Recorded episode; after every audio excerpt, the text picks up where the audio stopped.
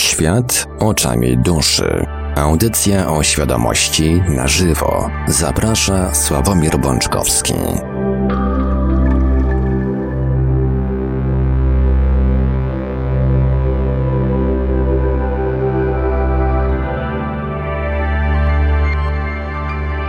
Jakaś taka ta wiosna w tym roku chłodna, ale choćby nie wiem jak chłodna była, choćby nie wiem jak zimna była pora roku, w której nadajemy, zawsze te poniedziałki będą gorące na antenie Radia Paranormalium, zawsze będziemy Was rozgrzewać. Audycją Świat oczami duszy, audycją świadomości w całości na żywo, przy mikrofonie i za starami technicznymi audycji jak zawsze Marek Sękiewelios, a po drugiej stronie połączenia internetowego jest z nami jak zawsze gospodarz audycji, pan Sławek Bączkowski. Dobry wieczór panie Sławku. Dobry wieczór panie Marku, witam was kochani bardzo serdecznie. Tradycyjnie, zanim przekażę głos panu Sławkowi, przypomnę kontakty do Radia Paranormalium. Będzie można dzwonić w drugiej części naszej audycji, ale numery telefonów warto zapisać sobie już teraz. Stacjonarny 32 746 0008, 32 746 0008, komórkowy i do SMS-ów również, bo te także czytamy to 530 620 493 536 20 493 skype radio.paranormalium.pl Można także do nas pisać na GG pod numerem 36 08 8002 36 08 8002 Jesteśmy także na czatach Radia Paranormalium na www.paranormalium.pl oraz na czatach towarzyszących naszym transmisjom na YouTube. Można nas także spotkać na Facebooku, na fanpage'ach Radia Paranormalium i pana Sławka Bączkowskiego, na grupach Radia Paranormalium i czytelników Nieznanego Świata, a jeżeli ktoś woli, to może także wysyłać pytania, komentarze i różne inne wiadomości odnoszące się do naszej audycji na nasz adres e-mail radiomałpa-paranormalium.pl. A więc, panie Sławku, oddaję panu głos. Dziękuję panie Marku. E, jeszcze raz, kochani, dobry wieczór, czy dzień dobry, bo jeszcze tutaj u mnie widno za oknem. E, w poprzedniej audycji mówiłem, że mm, zakończymy przynajmniej na jakiś czas etap e, trudnych pytań. Mm, I faktycznie e, trudnych pytań dzisiaj nie będzie, ale temat, który e, chcę dzisiaj poruszyć, a który mm, został poniekąd zadany przez e, w ostatniej audycji przez Tazba, e, który w swoim komentarzu, jednym z ostatnich mm, pod poprzednią audycją, napisał: e, Okazuje się, że nie zadając sobie pytania, czego naprawdę chcę, nie żyjemy wtedy własnym życiem ze znakiem zapytania. I tak jak e, powiedziałem na koniec poprzedniej audycji, że jest to bardzo fajne pytanie, bardzo dobre pytanie e, i wymagające szerszego wyjaśnienia, Mm, dlatego dzisiejsza audycja będzie właśnie na ten temat, na temat tej e, dziwnej zależności. Dziwnej w sensie takim, że e, trudnej do zrozumienia, trudnej do wyłapania tak naprawdę przez nas, e, zależności pomiędzy naszą duszą, naszą duchową świadomością, a naszą podświadomością. Kiedy ona jest naszym sprzymierzeńcem, a kiedy staje się naszym, e, może nie wrogiem, ale na pewno takim elementem spowalniającym i utrudniającym dalszy rozwój. O tym dzisiaj będzie. Mm, jak mówię, temat jest e, trudny.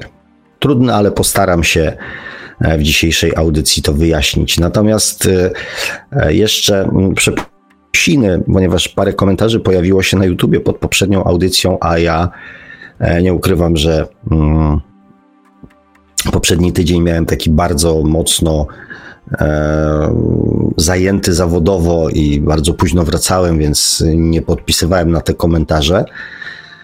Za co Was, kochani, bardzo serdecznie przepraszam, ale jeden zwłaszcza. Mm, mm, pozwolę sobie odpowiedzieć na niego z wielką przyjemnością. E, w dzisiejszej audycji. I to jest e, komentarz napisany przez Lord Endo, który zadaje pytanie, czy spokój nie wprowadzi nas w sen? Trzy kropki i znak zapytania. Z wielką przyjemnością e, odpowiem na to pytanie. Mówię z wielką przyjemnością, chociaż z drugiej strony to też świadczy o tym, jak e, mało mm, tego spokoju jest w ludziach, skoro, mm, skoro nie wiemy, znaczy nie wiemy, skoro gro ludzi nie wie, jak to jest być spokojnym. Ma z tego powodu jakieś dylematy, może obawy, czy ten spokój mm, nas nie uśpi. I o tyle przykre jest to stwierdzenie i to pytanie, że faktycznie większość bodźców, które zmuszają nas do działania, są bodźcami negatywnymi.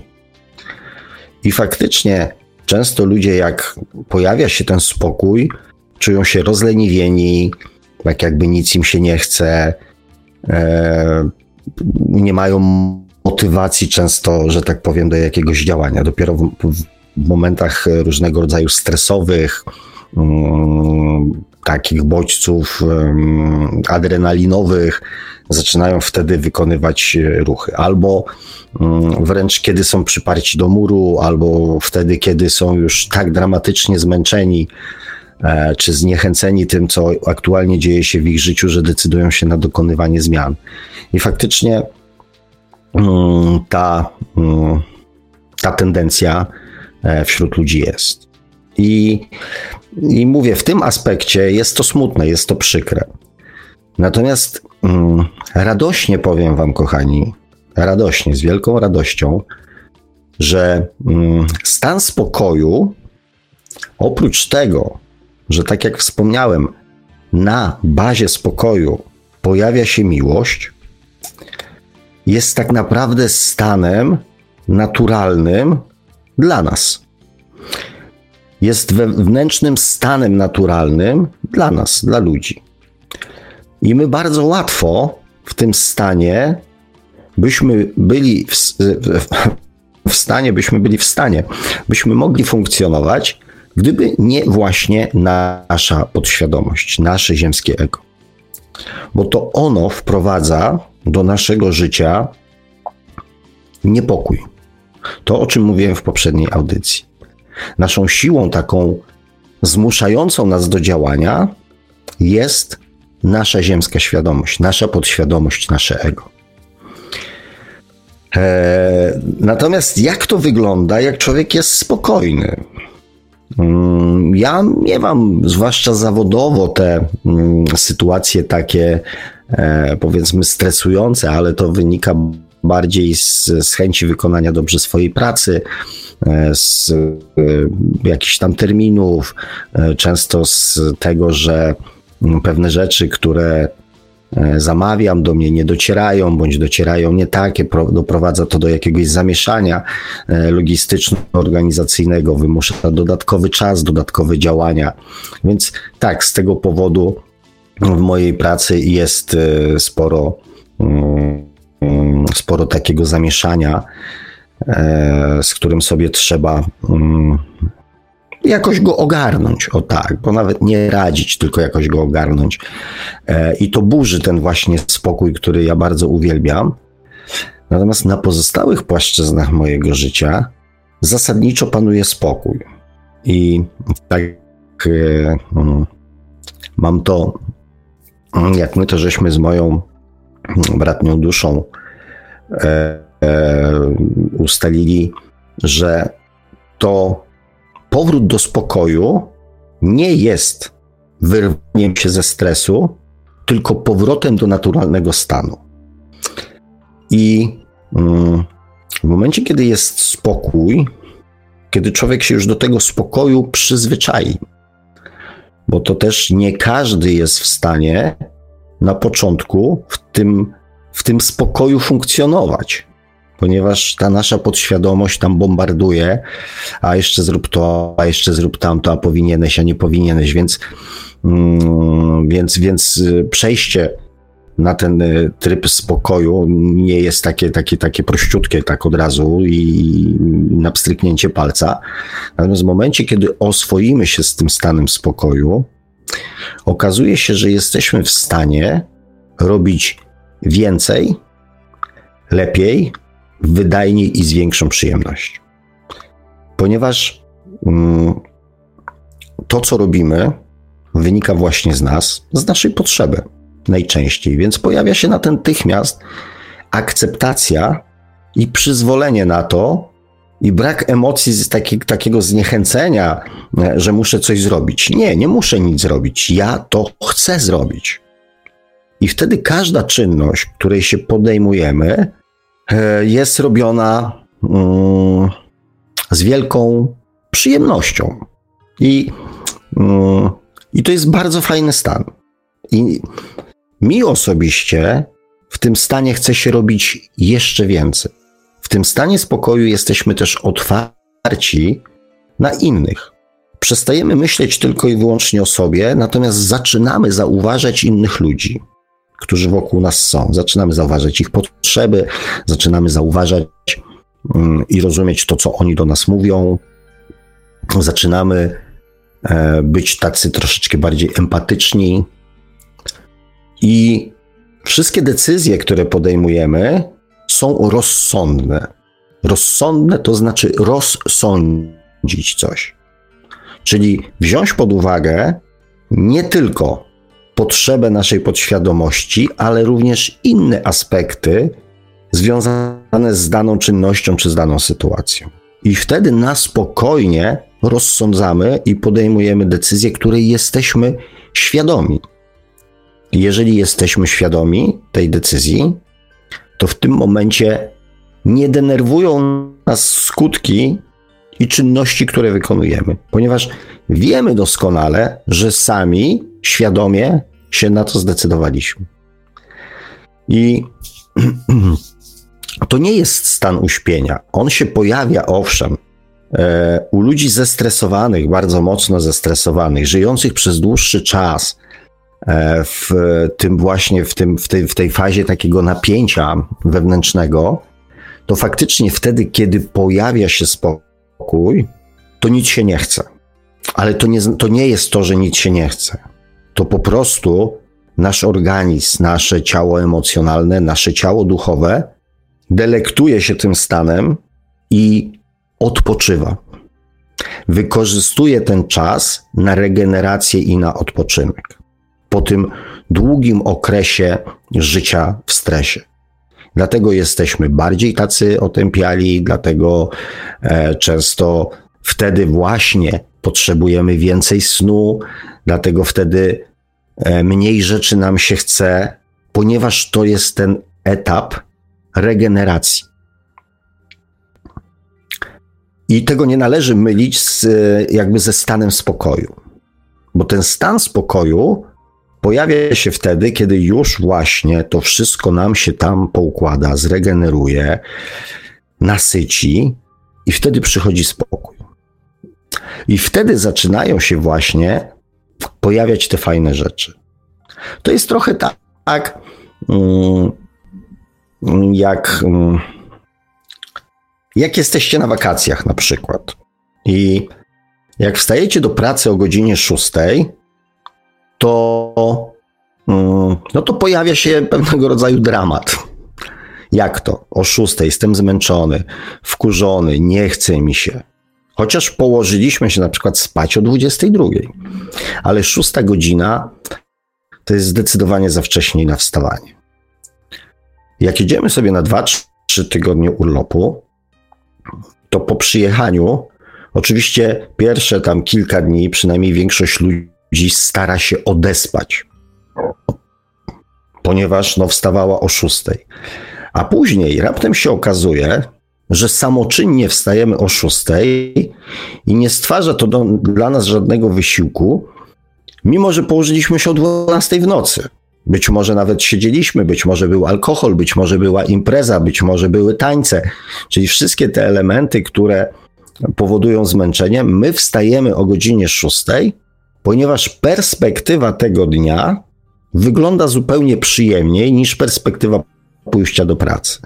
I tak właśnie, um, tak właśnie wygląda te, te, wyglądają te fazy, tak? Czyli po fazie stresu związanego z pracą, w momencie, kiedy jedziemy na urlop, pierwsze dwa, trzy dni e, odpoczywamy, regenerujemy siły, a później Możemy wstawać o tej samej porze albo nawet wcześniej, ale nie stanowi to dla nas wysiłku, ponieważ pojawił się spokój i perspektywa tego, że to, co będę robił, będzie dla mnie przyjemne. Będzie moim wyborem, do niczego nikt mnie nie będzie zmuszał i będę robił to, co sprawia mi przyjemność. Tak jest właśnie ze spokojem, tym naszym wewnętrznym, tym duchowym, o którym ja mówię, ale on dotyczy wszystkich płaszczyzn naszego życia.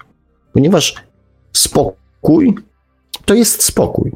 Jeżeli jesteśmy spokojni, to zazwyczaj przenosi się to na wszystkie płaszczyzny naszego życia. Także, mm, kochani, nie martwcie się tym, że spokój was uśpi. Wprost przeciwnie, spokój i miłość dodają skrzydeł, chęci do działania, do marzenia, do wiary w realizację swoich marzeń i realizację swoich celów. To z pewnością jest dla większości ludzi stan nieznany, ale naprawdę, przynajmniej dla naszej duszy, bardzo naturalny i dla nas ludzi bardzo przyjemny.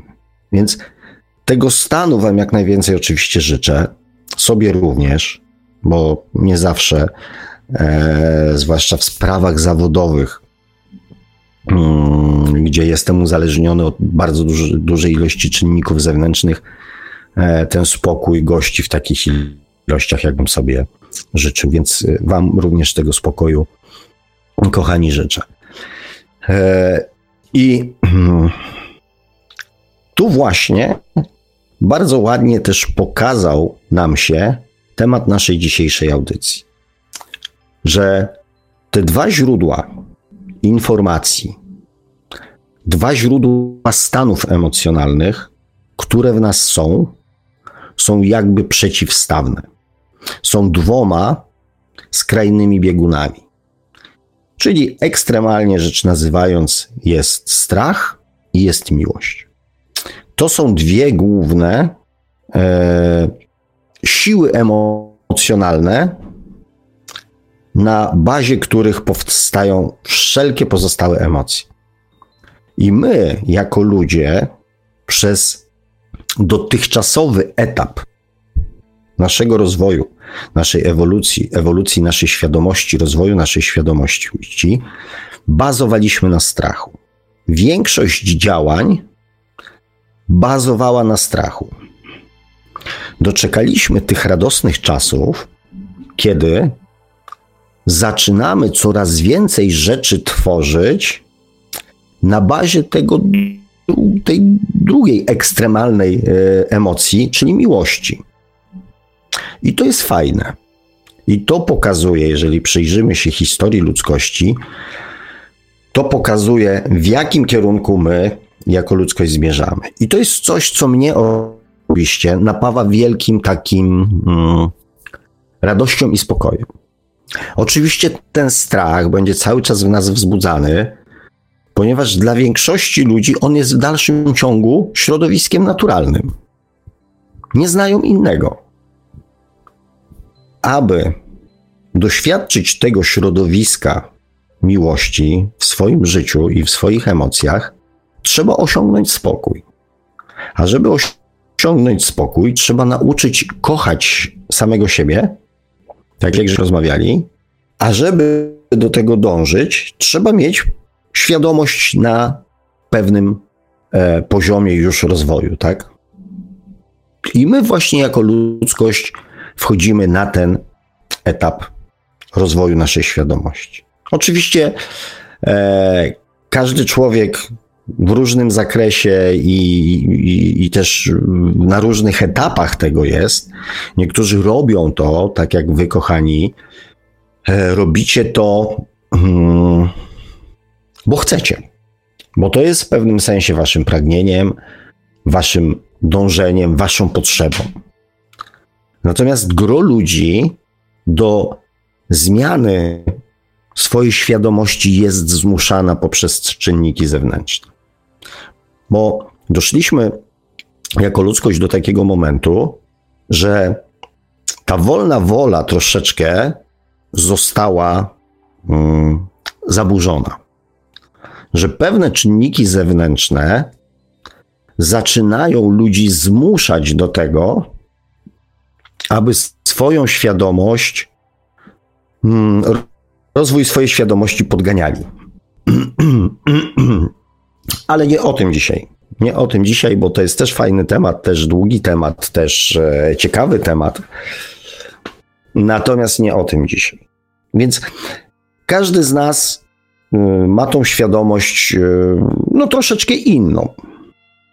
Natomiast ważne jest, że dążymy do tego, myślimy, zastanawiamy się, jak zrobić w naszym życiu, żeby ten spokój, ta miłość, to co dla nas dobre, to co przyjemne, żeby zaczęło się pojawiać w sposób nie na zasadzie w życiu piękne są tylko chwile, czyli od urlopu do urlopu, od pensji do pensji, od raty kredytu do raty kredytu, tylko żeby ten stan przyjemny dla nas, wesoły, radosny, trwał troszeczkę dłużej niż trzy tygodnie urlopu w roku i parę imprez w międzyczasie.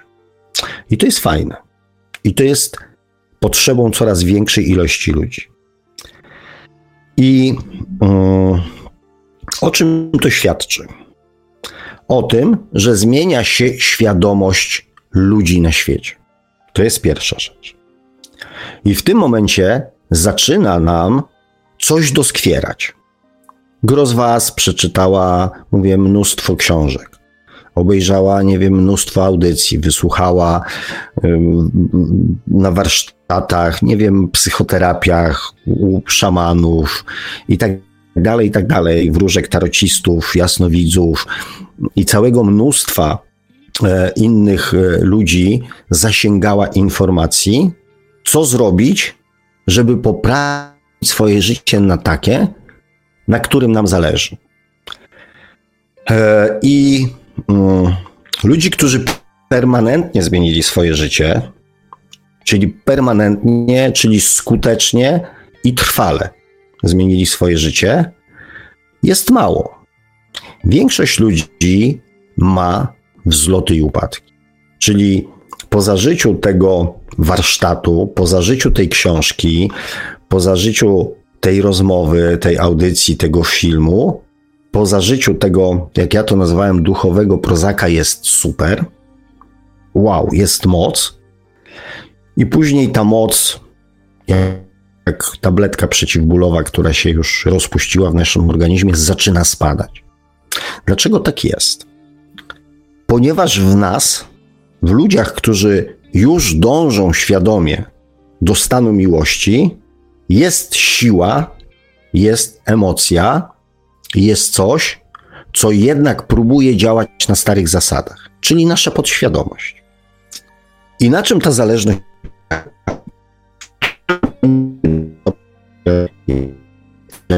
którym jest, staje się dla nas ciężarem i staje się naszą przeszkodą. Jeżeli przypominacie sobie audycję, w której mówiłem, że jakbym miał narysować duszę, to bym narysował kartkę papieru, na której wypisałbym wszelkie możliwe warianty szczęścia, a na samym dole napisałbym miłość. I tak jak mówiłem Wam przez kolejne wcielenia, testujemy różne warianty szczęścia. Oczywiście testujemy te ziemskie warianty szczęścia, ponieważ mm, w naszym ziemskim rozumowaniu miłość jest uczuciem, który dostajemy od kogoś. Więc to nie chodzi w naszym ziemskim przekonaniu o to, żeby miłość stworzyć w sobie, tylko żeby znaleźć osobę, która nam tą miłość da, i wtedy powstanie miłość.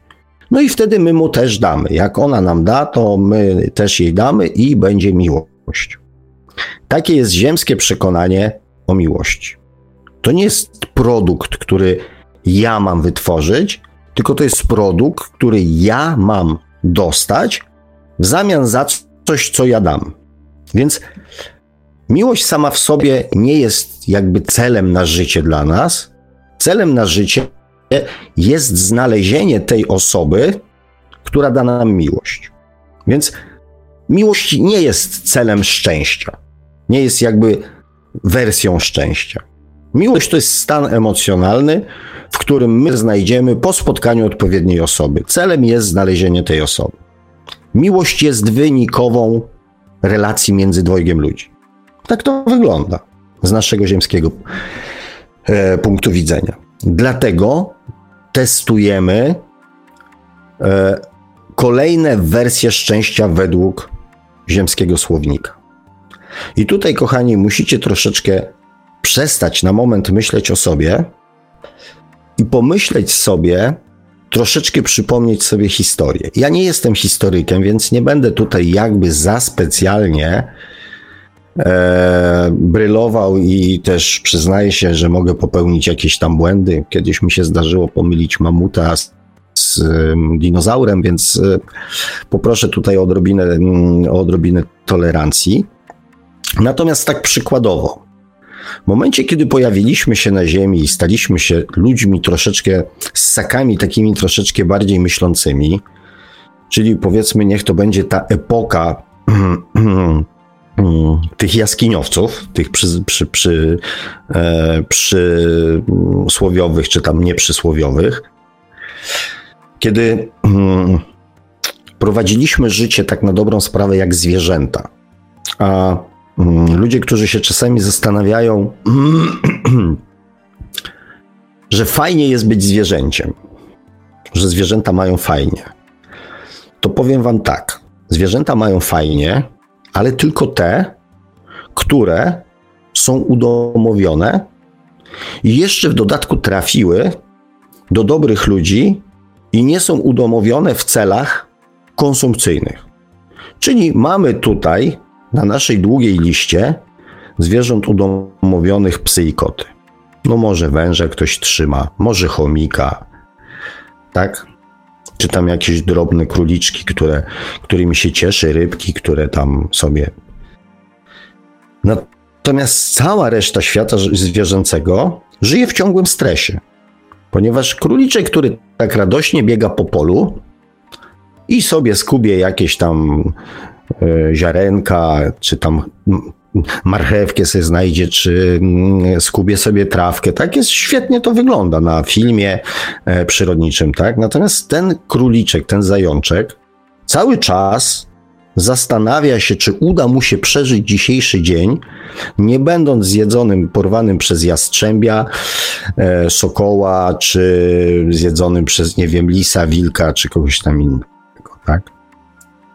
Więc My, jako ci ludzie już tacy troszeczkę wyżej rozwinięci jako ssaki, żyliśmy jak zwierzęta, ponieważ zanim wymyśliliśmy ogień, byliśmy takim samym pokarmem dla innych drapieżników, jak ten biedny króliczek. I wtedy szczęście równało się przetrwanie. Taki model szczęścia ćwiczyliśmy wtedy. I uwierzcie mi, że na tym poziomie rozwoju naszej świadomości empatia, miłość, spokój nie miały prawa zagościć. Szczęście równało się przetrwanie kolejnego dnia. I tak kolejne etapy naszego rozwoju cywilizacyjnego, mm, technologicznego, jakiegoś tam innego, były też związane z różnymi rodzajami wariantów, y, y, testowaniem różnych wariantów szczęścia. W czasach, kiedy, nie wiem, powiedzmy, pierwszej połowy, e, znaczy pierwszego tysiąclecia, kiedy ludzie żyli, powiedzmy, w osadach, toczyli te same boje z innymi plemionami, e, ze zwierzętami, z naturą, e, z pożarami, Mm, między sobą, tak? I testowali wtedy inny wariant szczęścia, na przykład do, do życia czterdziestki, tak? Więc e, te różne warianty szczęścia były testowane przez nas jako ludzi przez tysiąclecia. I doszliśmy, część z nas przynajmniej już, doszła do tego momentu, że większość już z tej kartki ma wykreślonych. Zostało już może kilka, może dwa, a może już tylko jeden wariant szczęścia. Po przetestowaniu wszystkich tych wariantów szczęścia, według zasad ludzkich, na kartce zostaje tylko miłość.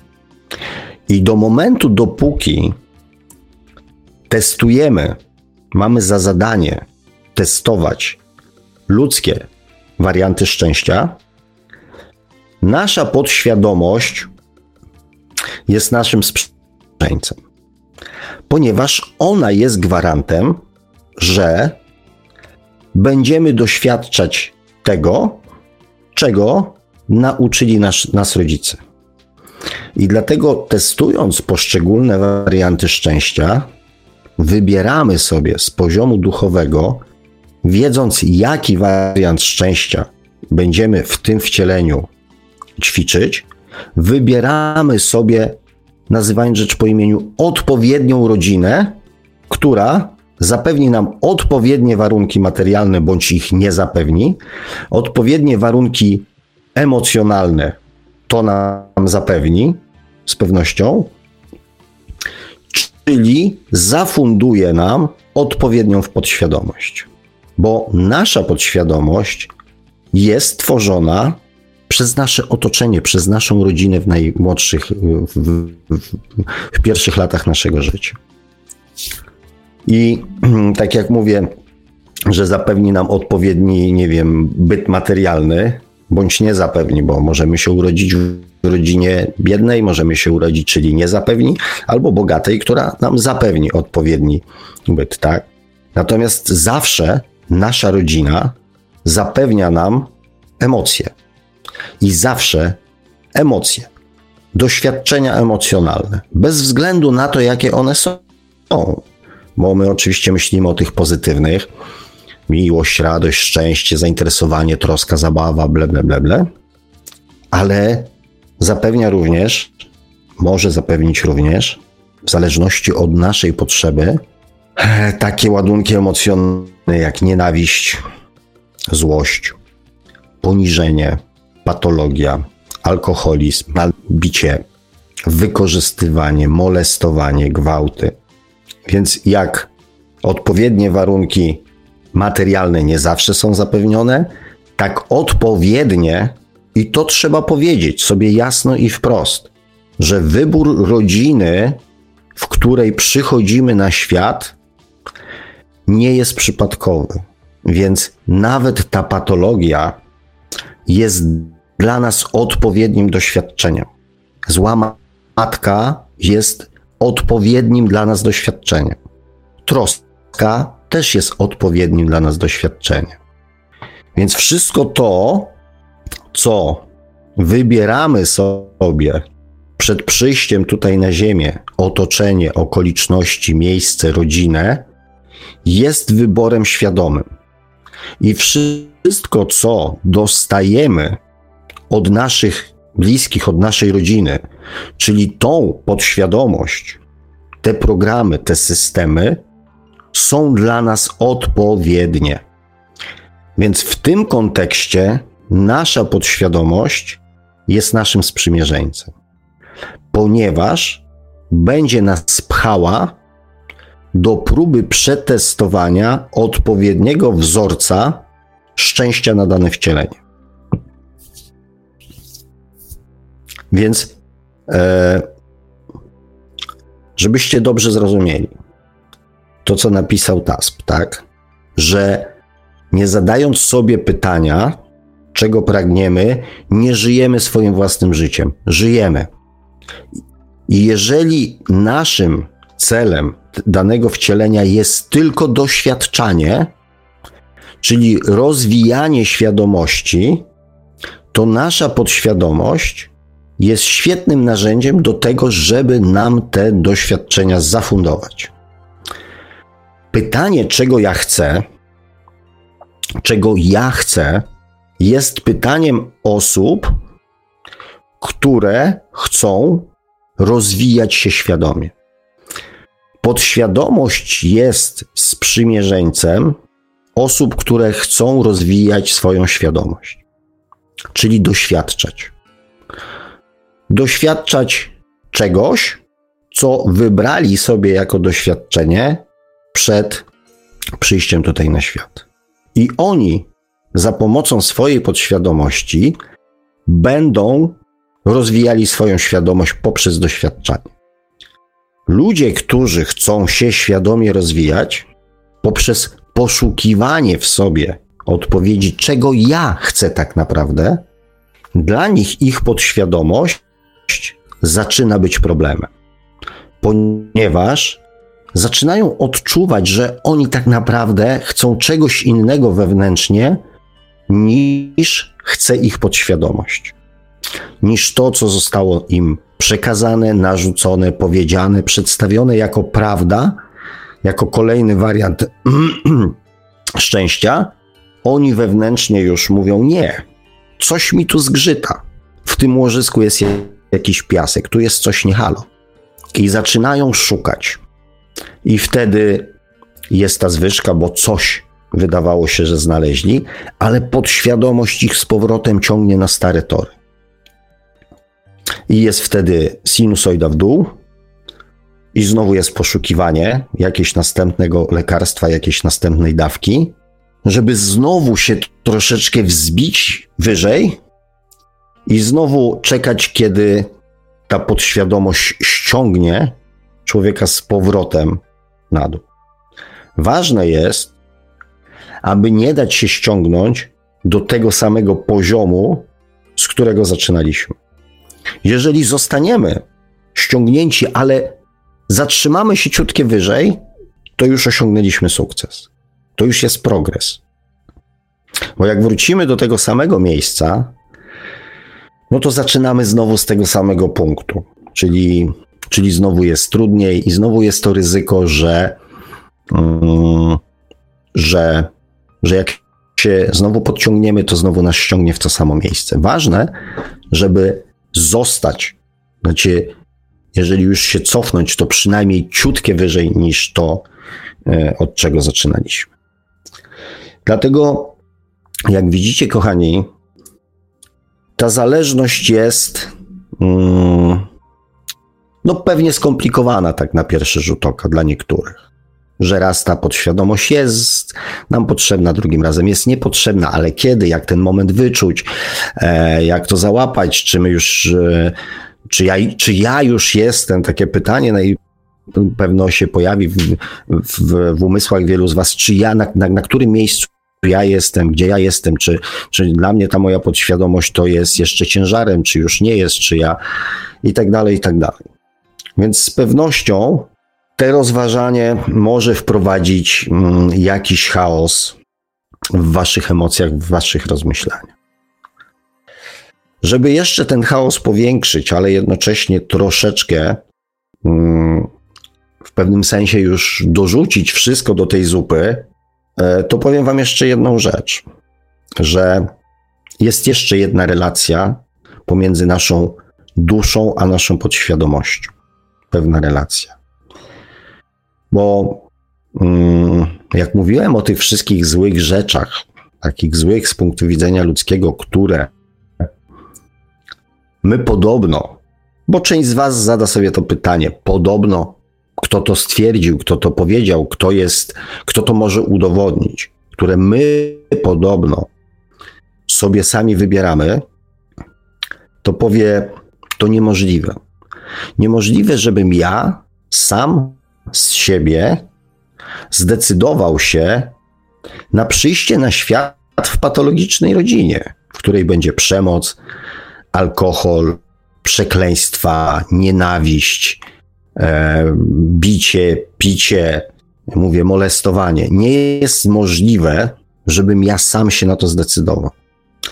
I z ziemskiego punktu widzenia, tak, gdybyśmy jako ludzie decydowali się na takie doświadczenie, to z pewnością wizyta u psychiatry byłaby wskazana.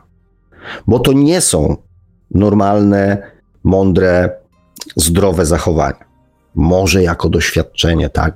Reporterzy zamykają się w więzieniach, robią jakieś rzeczy, żeby nagrywać programy, żeby opowiadać ludziom, żeby robić z tego materiał. Tak, jako doświadczenie, ale nie jako życie. Więc tak, z ziemskiego punktu widzenia jest to niemożliwe.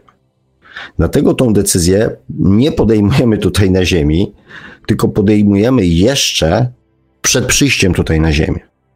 Kiedy te wszystkie ograniczenia i te uwarunkowania, o których my mówimy, płynące z naszej podświadomości i ziemskiej świadomości, do nas nie docierają. I, mm, i one nie mają żadnego znaczenia. Podejmujemy tą decyzję na bazie prawdy i miłości. I teraz miłość, no to miłość. Natomiast na czym polega ta prawda?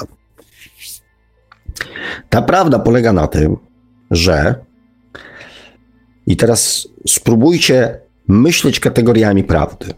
Prawda polega na tym, że w poprzednim wcieleniu byłem SS-manem w czasie wojny. I to takim SS-manem, SS-manem.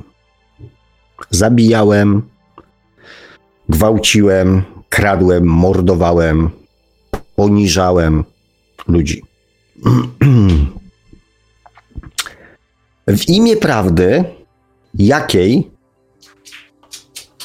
nagrody się za to, kochani, byście spodziewali?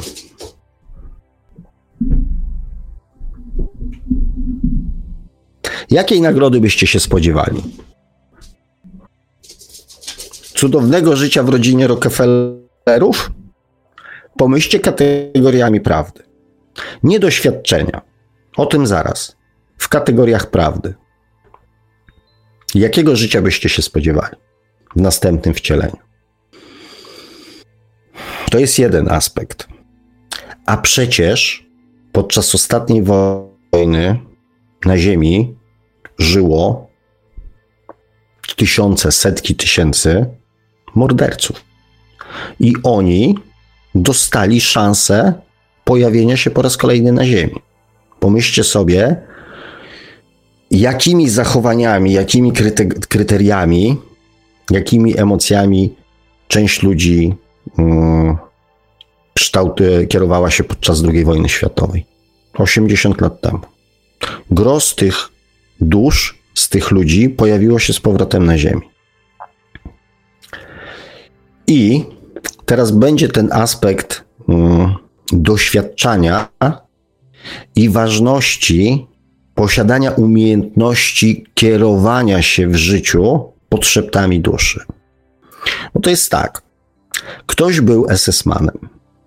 Nie, dobra, nie, za dramatyczny przykład. Ktoś był złą matką. Akurat takie przypadki znam doskonale. Ktoś był złą matką w poprzednim wcieleniu. I teraz dostaje szansę bycia dobrą matką. Czyli dostaje szansę na to, żeby przyjść w następnym wcieleniu i pokazać, że może być dobrą matką.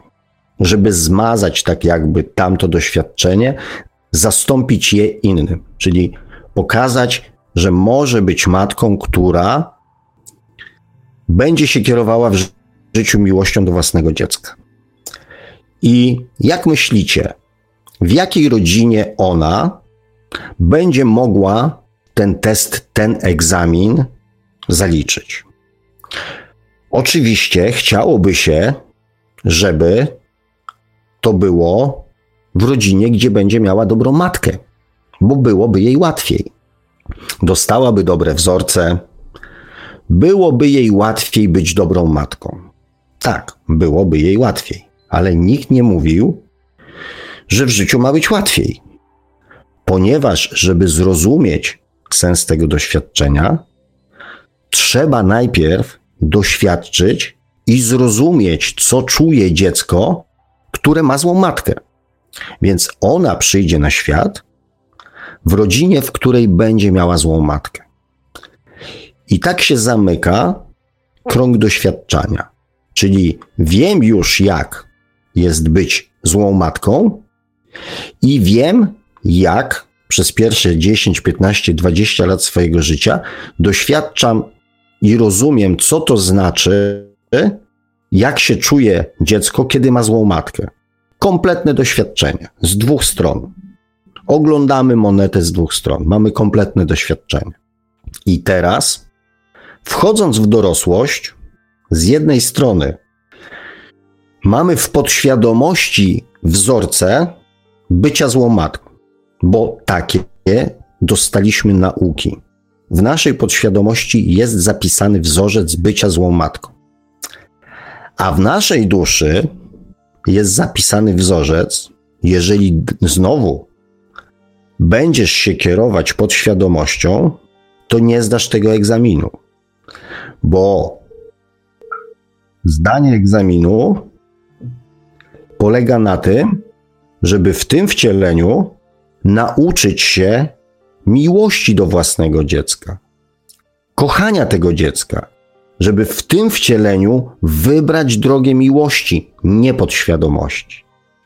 I każdy z nas, kochani, w swoim życiu przed tego typu decyzją stanął.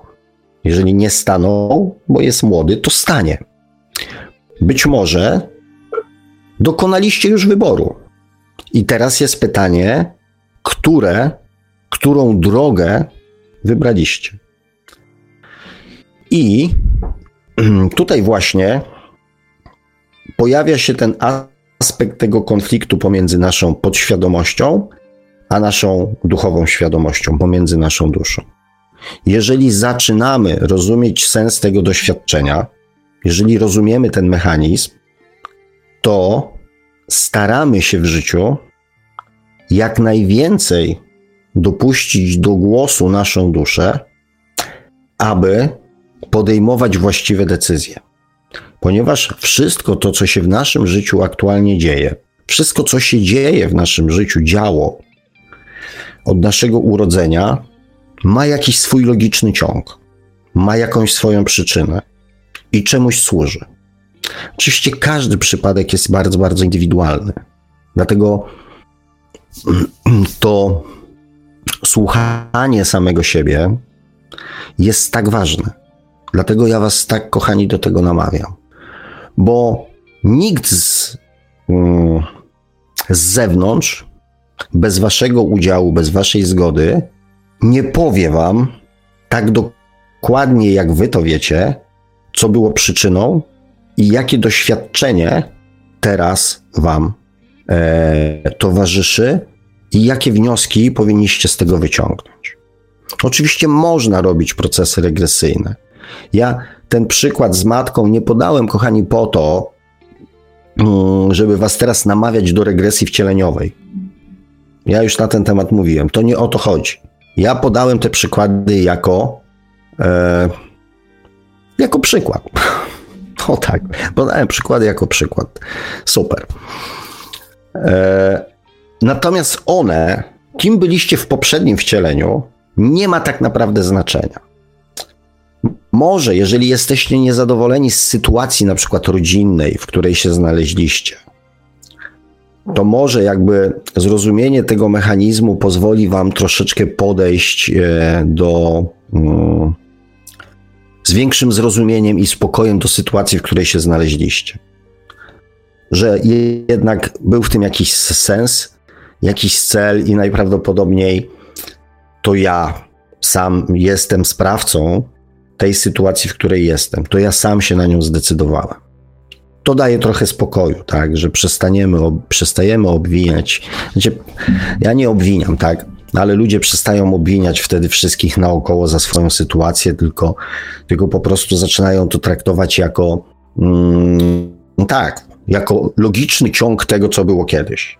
Kochani, gdyby potraktować ten cały proces jako egzamin, wyobraźcie sobie, że idziecie na egzamin ustny i, mm, i to jest egzamin z życia. Przedmiot nazywa się życie. E, nie przygotowanie do życia w rodzinie, nie jakieś tam inne wosy, czy tam jakieś inne rzeczy, przedmiot się nazywa życie. I hmm, czy istotne dla Was jest. No nie, inaczej. Jest jedna właściwa odpowiedź, która zalicza na przykład semestr czy rok. Jest jedna właściwa odpowiedź i zawsze o nią tylko chodzi. Czyli pan profesor na egzaminie pyta się, którą drogą pan, pani zamierza prowadzić dalej swoje życie. Jeżeli pada odpowiedź podświadomość, moje ego, moja ziemska świadomość, to oblałeś, oblałaś. Właściwą odpowiedzią jest miłość. I miłość to jest coś, co niweluje wszystko to, co się do egzaminu wydarzyło. Niweluje. To wszystko, co się do egzaminu wydarzyło, nie ma żadnego znaczenia już. Czyli nieważne kim byliście, nieważne co robiliście, nieważne jaką krzywdę wyrządziliście sobie i innym. Jeżeli decydujecie się na wybór drogi miłość, to tak jakby wszystkie wasze grzechy karmiczne się właśnie anulowały. To, co było, przestaje być ważne, bo, wa- bo celem tych wszystkich doświadczeń, przez które przechodzimy, jest zrozumienie, że właściwą odpowiedzią na egzaminie jest miłość. I też, żebyśmy mieli, kochanie, jasność, bo ja już to wyjaśniałem. Mi nie chodzi o miłość jakąś taką bezwarunkową, nie jakąś tam altruistyczną, jakąś taką w ogóle wy, wyczytaną z jakichś tam, nie wiem, książek o, e, o jakichś tam oświeconych e, istotach z innych wymiarów. O miłość boską, o zwykłą miłość. Zwykłą miłość, tylko nie tą ludzką, dostaną od kogoś i daną komuś w zamian za coś, tylko o miłość, którą wytworzymy w swoim stanie emocjonalnym. O taką miłość mi chodzi. Zwykłą, prostą, sympatyczną, radosną, wesołą miłość zbudowaną na bazie spokoju. Tylko o to. I dlatego tą audycję poświęciłem dzisiaj właśnie na wyjaśnienie tej zależności. Nasza podświadomość stawia nam wyzwania. Jest gwarantem pokusy przeżycia konkretnego doświadczenia. Więc wracając do tego, co Tasp napisał, czy mm, życie pod świadomością, bez zastanawiania się, czego ja naprawdę chcę, to jest życie moim własnym życiem. Tak, ponieważ podświadomość stawia nam wyzwania, pcha nas do doświadczeń, ponieważ nie mamy w większości przypadków świadomości naszej podświadomości, dlatego nasz rozwój odbywa się w sposób nieświadomy. Ponieważ nie wiedząc, co tkwi w mojej podświadomości, czy w Twojej podświadomości, czy każdy z Was zadając sobie to pytanie, co tkwi w mojej świadomości, nie wiem, znaczy w mojej podświadomości, większość ludzi odpowie: Nie wiem. Nie wiem, co tam jest. Wiem, co wiem świadomie, tak? Ale moja świadomość nie powoduje tego, że moje życie jest takie, jak ja sobie świadomie myślę. Moje życie wygląda inaczej, niż ja świadomie bym chciał, chciała. Więc jakiś inny aspekt musi wpływać na to, że moje życie wygląda inaczej. Nie tak, jak chcę.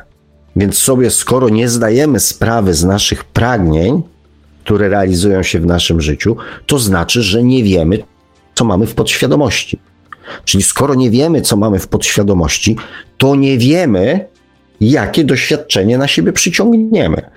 Więc rozwijamy swoją świadomość nieświadomie poprzez nieświadome, randomowe i nieprzewidywalne doświadczenia. Dlatego to, co powiedziałem w poprzedniej audycji, wszyscy ludzie rozwijają swoją świadomość. Aby rozwijać się świadomie i mieć nad tym jakąś kontrolę, trzeba wiedzieć, co jest moim pragnieniem i to pragnienie w sobie wytworzyć. bo inaczej tworzą się pragnienia, o których nie mamy zielonego pojęcia. I tym właściwym pragnieniem, które powoduje, że zaczynamy rozwijać się świadomie, jest pragnienie miłości. Znamy cel, pragniemy miłości. Tylko pragniemy tą miłość wytworzyć w sobie, nie dostać, nie dać, wytworzyć ją w sobie. I tą miłością wytworzoną w sobie kierować się w swoim życiu. Wtedy zaczynamy się świadomie rozwijać. I wtedy zadajemy sobie pytanie, czego ja tak naprawdę chcę. Bo zaczynam myśleć o sobie, zaczynam z miłością myśleć o sobie i zaczynam zadawać sobie pytanie, czego ja chcę, czego ja tak naprawdę chcę. No i później już spokój, miłość do samego siebie i tak dalej, to już później tam hula. I w tym momencie nasza podświadomość staje się naszym wrogiem, ponieważ jej pragnienia zmierzają do prowadzenia nas dalej tymi samymi doświadczeniami, którymi dąży, którymi szliśmy do tej pory. I ona będzie nas tam ciągnąć z powrotem. No ale chodź. No chodź, no to już sprawdzone, wypróbowane tam. Słuchaj, wiesz, się wypierdzielisz, to się nic nie stanie, bo już wiesz, jak się z tego wygrzebać. To tam, tam se dupę zbijesz, ale to tragedii nie będzie, tak? A tam, to uu, stary, ja nie wiem. Ja nie wiem, co tam się wydarzy, ja się boję, ja nie wchodzę. Ale ponieważ sam iść nie możesz, ja muszę iść z tobą, więc ja cię będę ciągnąć, nie idź tam. Nie idź tą drogą, bo to jest normalnie pole minowe. Nie wiadomo, co się tam wydarzy. A poza tym, jak wejdziesz w tam w tą, tam, tą swoją miłość, co sobie ją tam wymyśliłeś, to ja zupełnie nie wiem, jak ja mam reagować, co ja mam ci podpowiadać, jakie reakcje mam ci podsuwać, bo dla mnie to jest zupełnie nieznany teren. Ja nie mam przygotowanych reakcji na okoliczność miłości. Ja mogę ci podpowiedzieć, co zrobić, jak się wkurzysz, albo ktoś cię wkurzy, to ja ci powiem, co masz zrobić. Ale miłość? Nie znam pojęcia, nie znam człowieka. Dlatego w tym momencie nasza podświadomość staje się naszym przeciwnikiem, naszym kamieniem, który nas ciągnie w dół, chociaż my już chcemy iść inną drogą. Wszystkie wyzwania w życiu każdego człowieka mają jeden cel, znaczy dwa cele. Jeden, pokazać poprzez doświadczanie, byłem zły, teraz ktoś jest zły dla mnie. Ja poznałem sytuację, jak to jest, gdy ja jestem zły i ktoś jest zły dla mnie, i teraz mam możliwość dokonania wyboru, czy teraz znowu ja będę zły dla kogoś, później wyprodukuję sobie następnego ojca, który będzie na przykład zły dla mnie, ja później, idąc drogą podświadomości, będę znowu zły dla swoich dzieci i tak się to kółeczko będzie kręcić. Albo powiem miłość i w tym momencie przerwę ten cykl doświadczeń i przejdę do następnej klasy. A jakie doświadczenia tam sobie zafunduję, co wymyślę i jakie lekcje sobie wybiorę, nie wiem, ale wiem, że miłość kończy E, dany semestr. O tak. E, no dobrze, kochani, bo ja się tu rozgadałem. Ktoś tam słyszałem, że w międzyczasie się mm, mm, jeszcze dobijał chyba do nas telefonicznie, ale dobrze, że do tej rozmowy mm, nie doszło, bo ja bym się wy, wy, wybił troszeczkę. E, powiedzcie mi tylko mm, jeszcze taką rzecz. Poproszę Was w komentarzach, czy ja mam ten wątek tej tworzenia tej podświadomości i tego mechanizmu, jak on działa, dlaczego się tam realizuje, a nie realizuje, a dlaczego są pragnienia, a coś, czy ja mam go rozwinąć, czy jest to dla Was, e, że tak powiem, zrozumiałe, jasne i, e, i oczywiste, żebym wiedział, bo oczywiście ja mam jakąś tam pokusę. Mm. Jeżeli drogi słuchacz nas słyszy, to ja bym poprosił jednak, żeby e, wykonać ten telefon po przerwie, no już słuchaczowi, przerwie, słuchaczowi już dwukrotnie pisałem tutaj SMS-a, że będziemy odbierać telefony tylko do, dopiero po przerwie, jeszcze nie w tej części, no ale po co czytać SMS-y, jak można nie czytać, prawda? Nie no, Trochę być może, że jest to też... Kilka minut, kilka minut. E, Naprawdę. Być może jest to jakaś tam sprawa bardzo ważna, pilna, więc być może stąd takie, ta, takie ciśnienie. Natomiast tak, proszę, e, żebym mógł spokojnie dokończyć, bo żebym e, też dla pozostałych słuchaczy było to zrozumiałe, znaczy zrozumiałe, żeby po prostu nie robić przerwy w tym. Dlatego dajcie mi, kochani, znać, czy mam ten temat tam pociągnąć dalej, czy nie. Mm, właśnie już też się wybiłem, właśnie mm, tą dygresją się wybiłem z tego, co chciałem Wam powiedzieć. E, na coś chciałem powiedzieć. No dobra, być może przy okazji komentarzy będzie, mm, będzie jeszcze okazja powrotu do, do tego tematu. Mam taką e, cichą nadzieję. Dlatego zróbmy malutką przerwę, bo widzę, że komentarzami chyba dzisiaj troszeczkę sypnęło. Od razu mówię, że będę e, odpowiadał na komentarze, które są albo w formie mojego pytania, e, albo w formie przywitania na początku, e, albo w formie, mm, albo będą w temacie audycji, tak?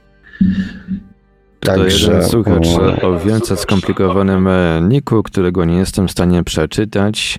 E, zapytuję, czy mam nowy mikrofon. E, to jest mikrofon, którego używam e, od roku bodajże. To jest taki mikrofon spotykany często w stacjach radiowych dużo, dużo większych, nadających na FM-ie. To jest Shure SM7B. Polecam sobie zobaczyć, jeżeli kogoś interesują takie technikalia, co to za sprzętem ja tutaj dysponuję. A tymczasem zrobimy chyba już przerwę, panie Sławku, prawda? Tak, tak, tak, tak, tak, bo ja już też się wybiłem. Mówię, mam nadzieję, że będę miał okazję wrócić e, z wątkiem. Także tak, panie Marku, róbmy przerwę. E, I mówię sporo, bo jest sporo komentarzy, więc e, będziemy, mm, będziemy to tam sobie, na, będę tam na bieżąco to odpowiadał. No i zaraz po przerwie też zapraszamy do dzwonienia, jeżeli ktoś ma tak, tak, takie, no, zapotrzebowanie. A my wracamy w Radiu Paranormalium za 6 minut z leciutkim haczykiem.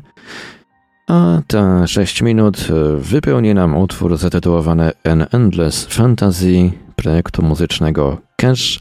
Radio Paranormalium, paranormalny głos w Twoim domu. Zostańcie Państwo z nami. Nigdzie nie odchodźcie, za chwilę słyszymy się ponownie.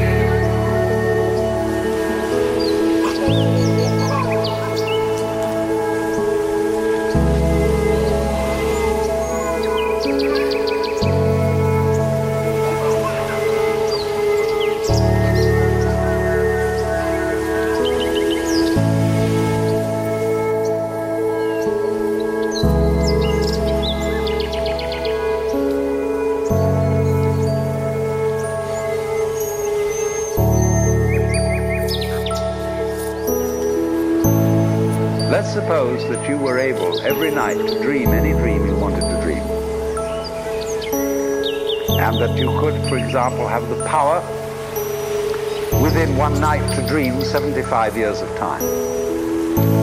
Or any length of time you wanted to have. And you would naturally, as you began on this adventure of dreams, you would fulfill all your wishes. You would have every kind of pleasure you could conceive. And after several nights of 75 years of total pleasure each, you would say, well, that was pretty great. But now let's, um, let's have a surprise. Let's have a dream which isn't under control. Well, something is going to happen to me that I don't know what it's going to be. And uh, you, you would dig that and come out of that and say, wow, that was a, a close shave, wasn't it? And then you would get more and more adventurous, and you would make further and further out gambles as to what you would dream. And finally, you would dream where you are now. You would dream the dream of living the life that you are actually living today.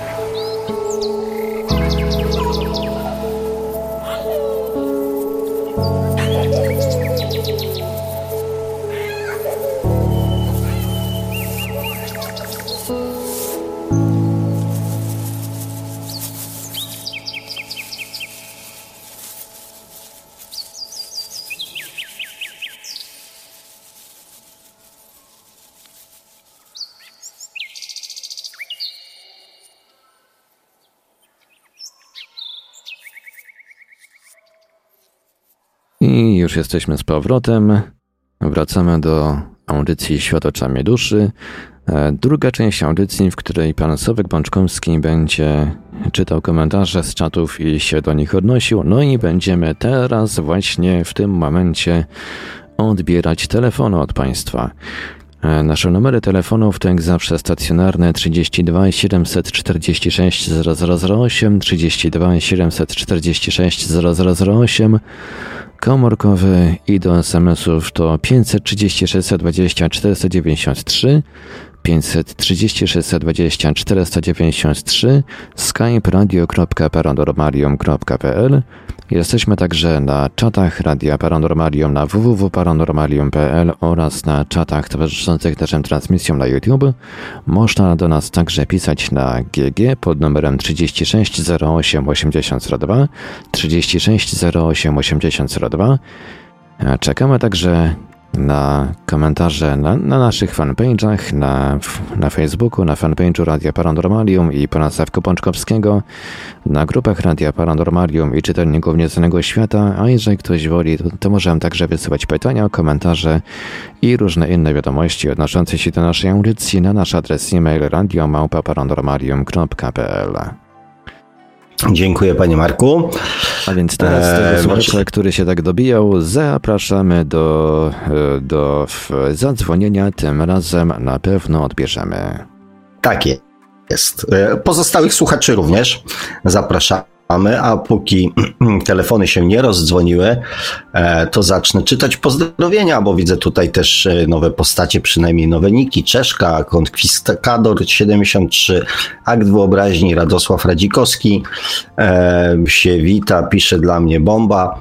Fajny klima, fajnie w klimat wprowadza.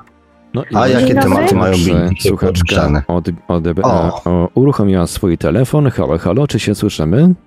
Tak. Witamy bardzo serdecznie. Dobry wieczór.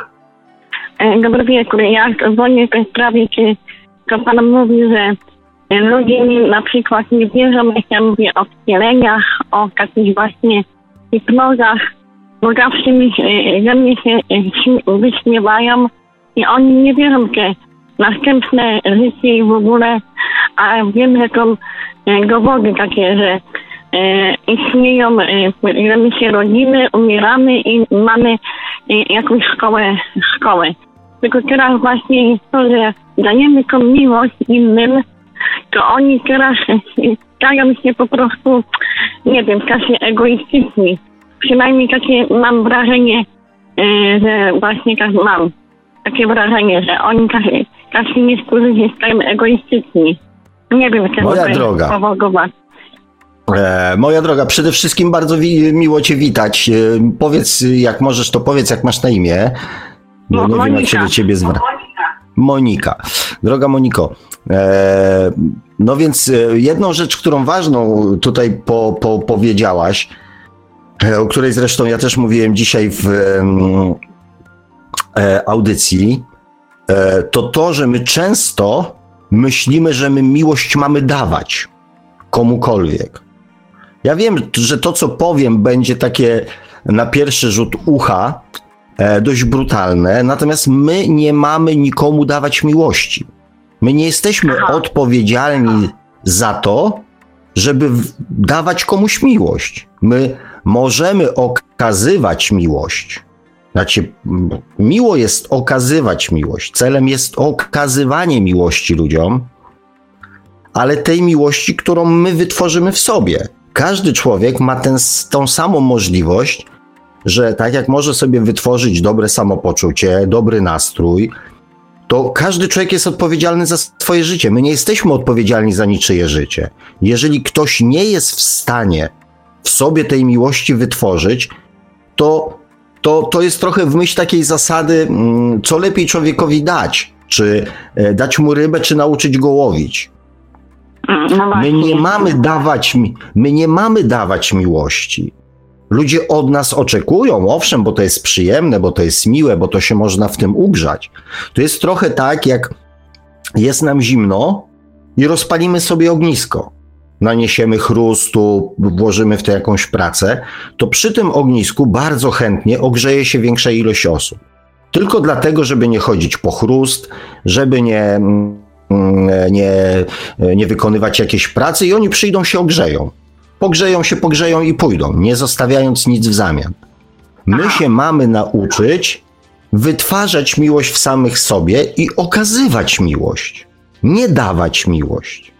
Okazywać miłość sobie, okazywać miłość innym, okazywać e, miłość zwierzętom, dzieciom, e, naturze i tak dalej. Okazywać, nie dawać. Aha. I nikt nie Takie ma prawa od nas żądać, żebyśmy mu dali miłość. Nie, miłość to niech on sobie sam wytworzy w samym sobie, z takim samym wysiłkiem, jakim my to zrobiliśmy. No właśnie, tylko że ten jaścy mnie właśnie wychowali, ga- dawali mi miłość. Właśnie jaścy mnie najbardziej ukochali, wierzą we mnie, a niektórzy, mm, no nie wiem, znaczy ja, e, staram się okazywać innym miłość, ale oni po prostu, nie wiem, czasem się zrobili po prostu egoistyczni. No nie wiem, no może takie mam wrażenie, ale no po prostu teraz taka, taka, taka właśnie jest ten e, ener- energetyka. Hmm, nie, to znaczy ja powiem tak, jeżeli się otworzysz na to, że będziesz tą miłość rozdawać, to jest tak jak z rozdawaniem dobrej energii. Będziesz ją rozdawać, to w końcu zbraknie dla ciebie. No. To nie, nie, nie na tym, że to nie na tym dowcip polega. Najlepszą, dlatego prawdziwa miłość, to co mówiłem w poprzedniej audycji, prawdziwa miłość wytworzona w nas nie, nie, nie, nie wytworzy się do momentu, dopóki nie nauczymy się miłości do samego siebie, bo miłość do samego siebie jest właśnie takim instrumentem obronnym.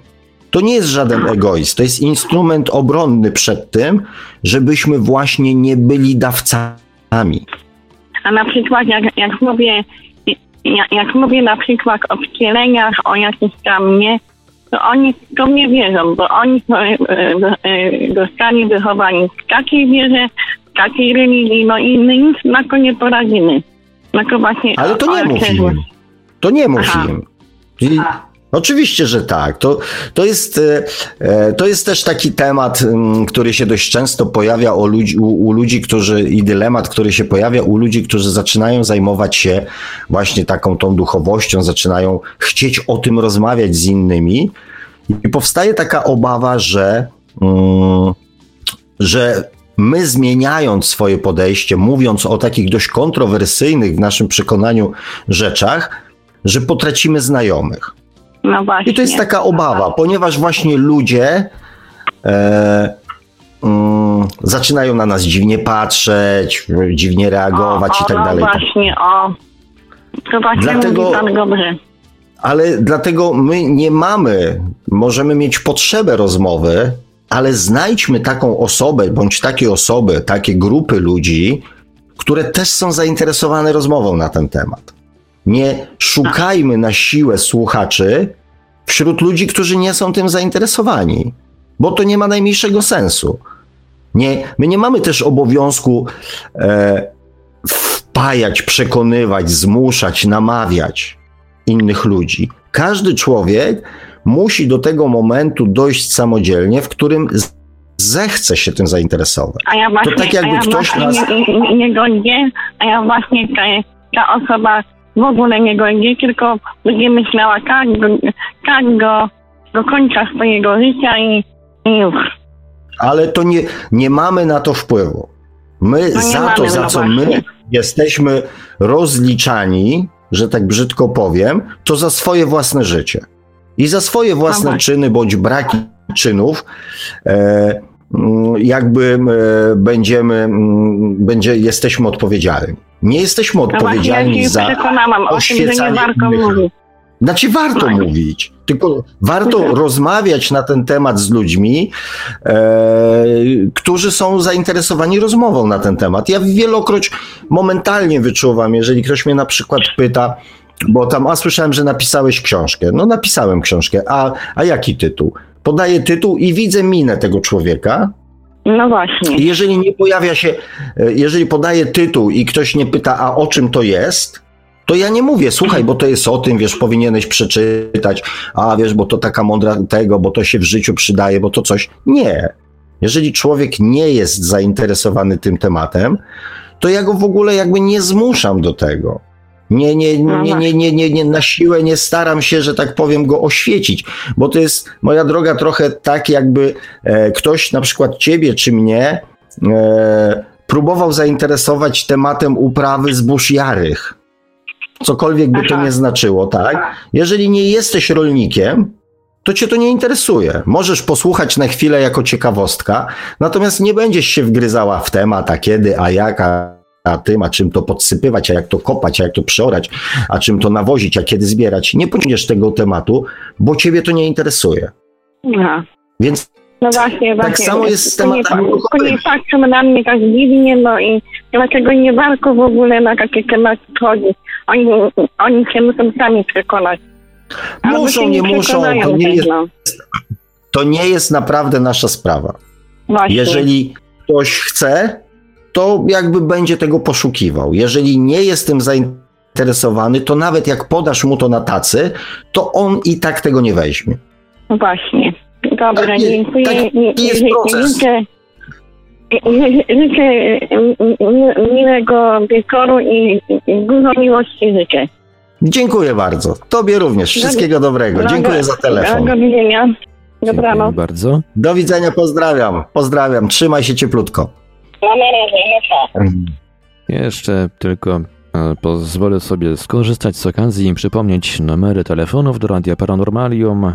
Stacjonarne 32 746 0008, 32 746 0008, komórkowy 536 20 493, 536 20 493 i oczywiście skype radio.paranormalium.pl. Dziękuję panie Marku. Zapraszamy oczywiście następnych. Jak widać na załączonym, słychać na załączonym przykładzie nie gryzę, więc nie wstydźcie się i e, dzwońcie, jeżeli macie jakieś tam tematy, m, z którymi chcielibyście się ze mną i z nami podzielić. A ja wracam tutaj do e, powitań, bo tutaj mm, Astra się pojawiła. O, pan Kazimierz, bonjour. Panie Kazimierzu, trzy razy musiałem to przeczytać. E, O, i TASP się pojawił, e, sprawca naszej dzisiejszej audycji. Pozdrawiam wszystkich, my ciebie również. E, Dariusz, Matahari, Zbyszek się też wita z nami. M8S, dobrze, nareszcie. Zibi, witam wszystkich paranormalmaniaków. Ala Czarna, witam serdecznie i, pozdrawiam. I, Omi, I e, Mobilek też e, się pojawił z komentarzem. E, Wyrażając miłość do kogoś lub czegoś, otwieramy się na nowe pola energetyczno-informacyjne, poszerzenie, poszerzając tym samym percepcję i odbierając myśli, które dzięki miłości powodują w nas inspirację oraz pasję. E, dokładnie, to jest. E, ja staram się używać jak najmniej tych skomplikowanych e, określeń, które, które zmuszają człowieka do intensywnego e, myślenia bądź czytania trzy razy tego samego, e, zanim to zostanie tak w właściwy sposób zinterpretowane. Mobilek ubrał to w bardziej takie e, mądre słowa. Natomiast tak, oczywiście tak. To jest z pewnością na temat tego, co mm, ja mówiłem, odpowiadając na pytanie, czy miłość, spokój nas nie, nie uśpi. Mm, czy spokój nas nie uśpi. E, przypomnijcie sobie jeszcze, kochani, tak przy tej okazji e, o tym, jak ja mówiłem o mm, uruchamianiu następnych poziomów energetycznych, że dopiero właśnie od czakry serca, e, czyli od poziomu miłości, zaczynają się uruchamiać e, następne jakby centra energetyczne czakra gardła, czakra trzeciego oka, czakra korony, które dają nam zupełnie nowe e, możliwości poznawcze, nowe narzędzia do poznawania siebie, świata i ludzi. Więc chociażby z tego powodu e, warto. Zadzwonił do nas e, pan Kazimierz. Dobry wieczór, panie Kazimierzu. Pan Kazi... Czy się słyszymy? Bonjour, bonjour, panie Kazimierzu. Halo, halo, panie Kazimierzu, czy się słyszymy? O, Chyba no się tak. Nie słyszymy.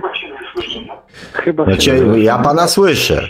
Spróbujemy zaraz do pana no. Kazimierza zadzwonić z numeru naszego stacjonarnego albo. Może, albo jeszcze, może dzwonicie jeszcze, do siebie w czasie. Raczej mało prawdopodobne. Tak. Panie Kazimierzu, wrzucam, wrzucam e, tutaj na czata e, link do dołączenia do Google Meet i może tą drogą spró spróbujmy się usłyszeć. W oczekiwaniu na pana Kazimierza przeczytam dalszy ciąg e, XY się pojawił, Astra pisze, uwielbiam was słuchać, Emobil pisze, e, jesteśmy kreatorami rzeczywistości i rodzi się takie pytanie, dlaczego komplikujemy sobie i przy okazji innym życie. Gdyby ludzie zagłębili się w swoje wnętrza, bo tam jest źródła i cała prawda, mm, i cała prawda o nas. Mm. No tak, oczywiście do tu też nic dodać, nic ująć, natomiast dlaczego? E, no nie jest takim właściwym pytaniem, ponieważ tak jak powiedziałem w dzisiejszej audycji, podświadomość jest gwarantem doświadczenia, a podświadomość to nie jest poznawanie samego siebie. Świadomość to jest próba poznania samego siebie. Podświadomość jest bezkrytyczna e, i dlatego pcha nas do doświadczeń, nie budząc żadnego, że tak powiem, sprzeciwu i zastanowienia, po co, na co, na co dlaczego. Podświadomość mówi, tak jest i to jest pewnik. I my to jako pewnik też odbieramy i dlatego nie zastanawiamy się nad tym. Dlatego do pewnego momentu, do pewnego momentu brniemy we wzorce podświadomości, e, aż wyczerpiemy, tak, ileś tam wariantów szczęścia i zaczynamy się zastanawiać, o co tak naprawdę chodzi. Um. No i dołączył do nas właśnie teraz pan Kazimierz. Halo, halo. Tym razem już chyba powinniśmy się słyszeć. Halo, halo, słychać mnie? Słychać świetnie. Tak? Okej, okay, trochę teraz będę dziwnie. Brzmi dziwnie? Bonjour. Aha, moment, Bonjour brzmiało dziwnie. Okej, okay, jestem, bo, bo teraz musiałem się e, na nowo e, rozegrać, ponieważ dwa czaty, dwa, dwa te dwie audycje, żem słyszał.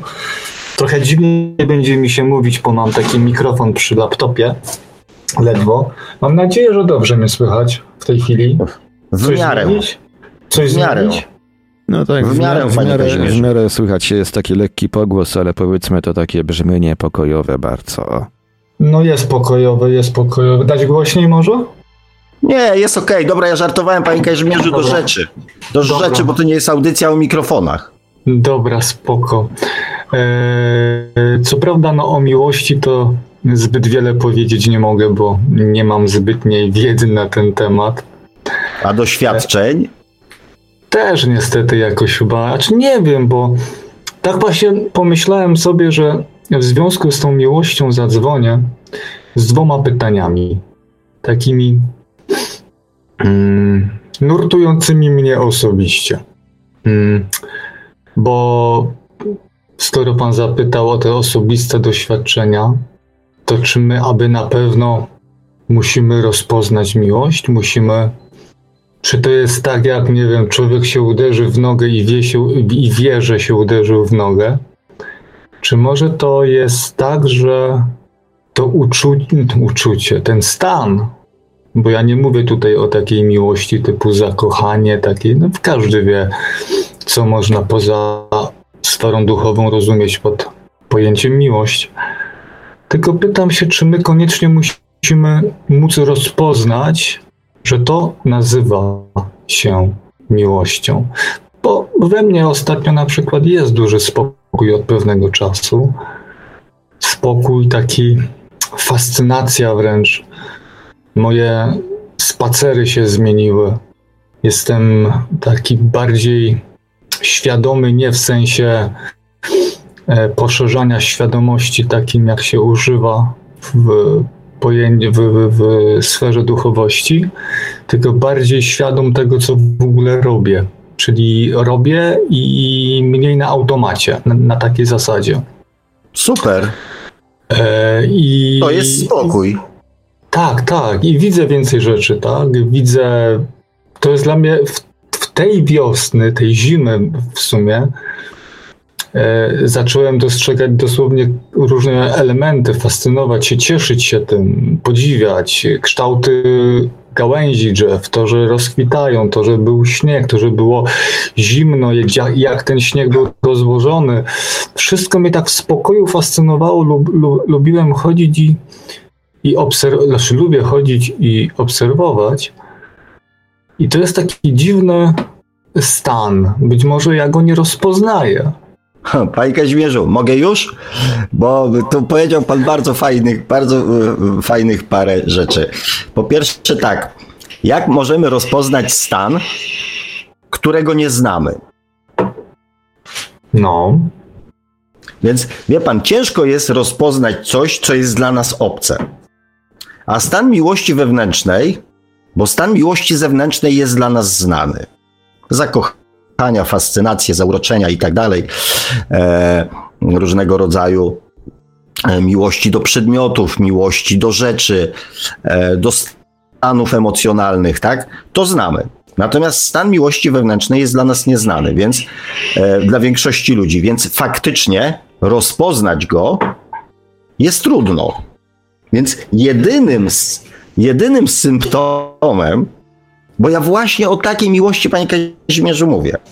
O takiej dającej spokój i radość. I spokój podejmowania świadomych decyzji. Bez tego automatyzmu. Dokładnie o to chodzi, panie Kazimierzu.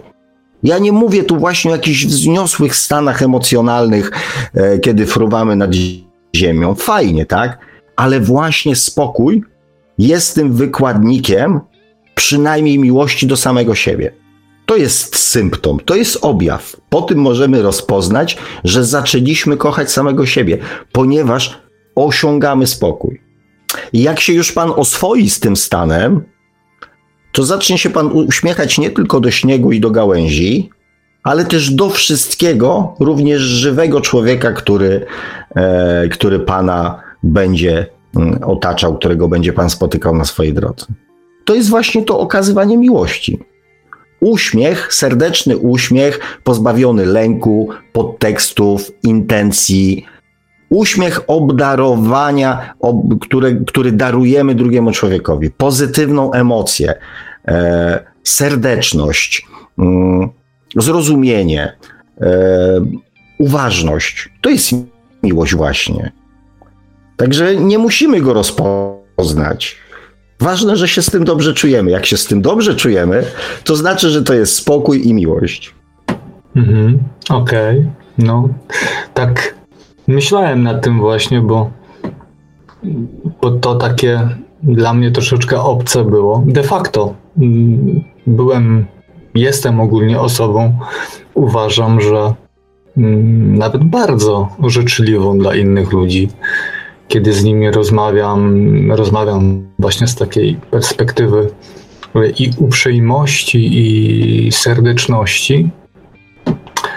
E, nie mam pojęcia, z czego ona wynikała, jakoś tak na zasadzie ze mnie. Natomiast rzeczywiście zaczynam bardziej się fascynować tym wszystkim. Też po części troszeczkę już ludźmi, inaczej na nich patrzeć. I z tym drugie pytanie też jest związane. Mianowicie e, mówi się tak, pan też zresztą o tym powiedział w którejś audycji wstecz, e, że jest coś takiego jak potrzeba, w cudzysłowie, no już nieważne w tym momencie słowa, pewnego rodzaju pracy. Pracy, którą trzeba po prostu włożyć w to, żeby coś w sobie zmienić, kiedy już widzimy, że te zmiany są konieczne. No, to już mówię, nieważne te szczegóły, mniej więcej wiadomo o co chodzi, że musimy coś sami zrobić, żeby było inaczej. Jest potrzeba, chęć.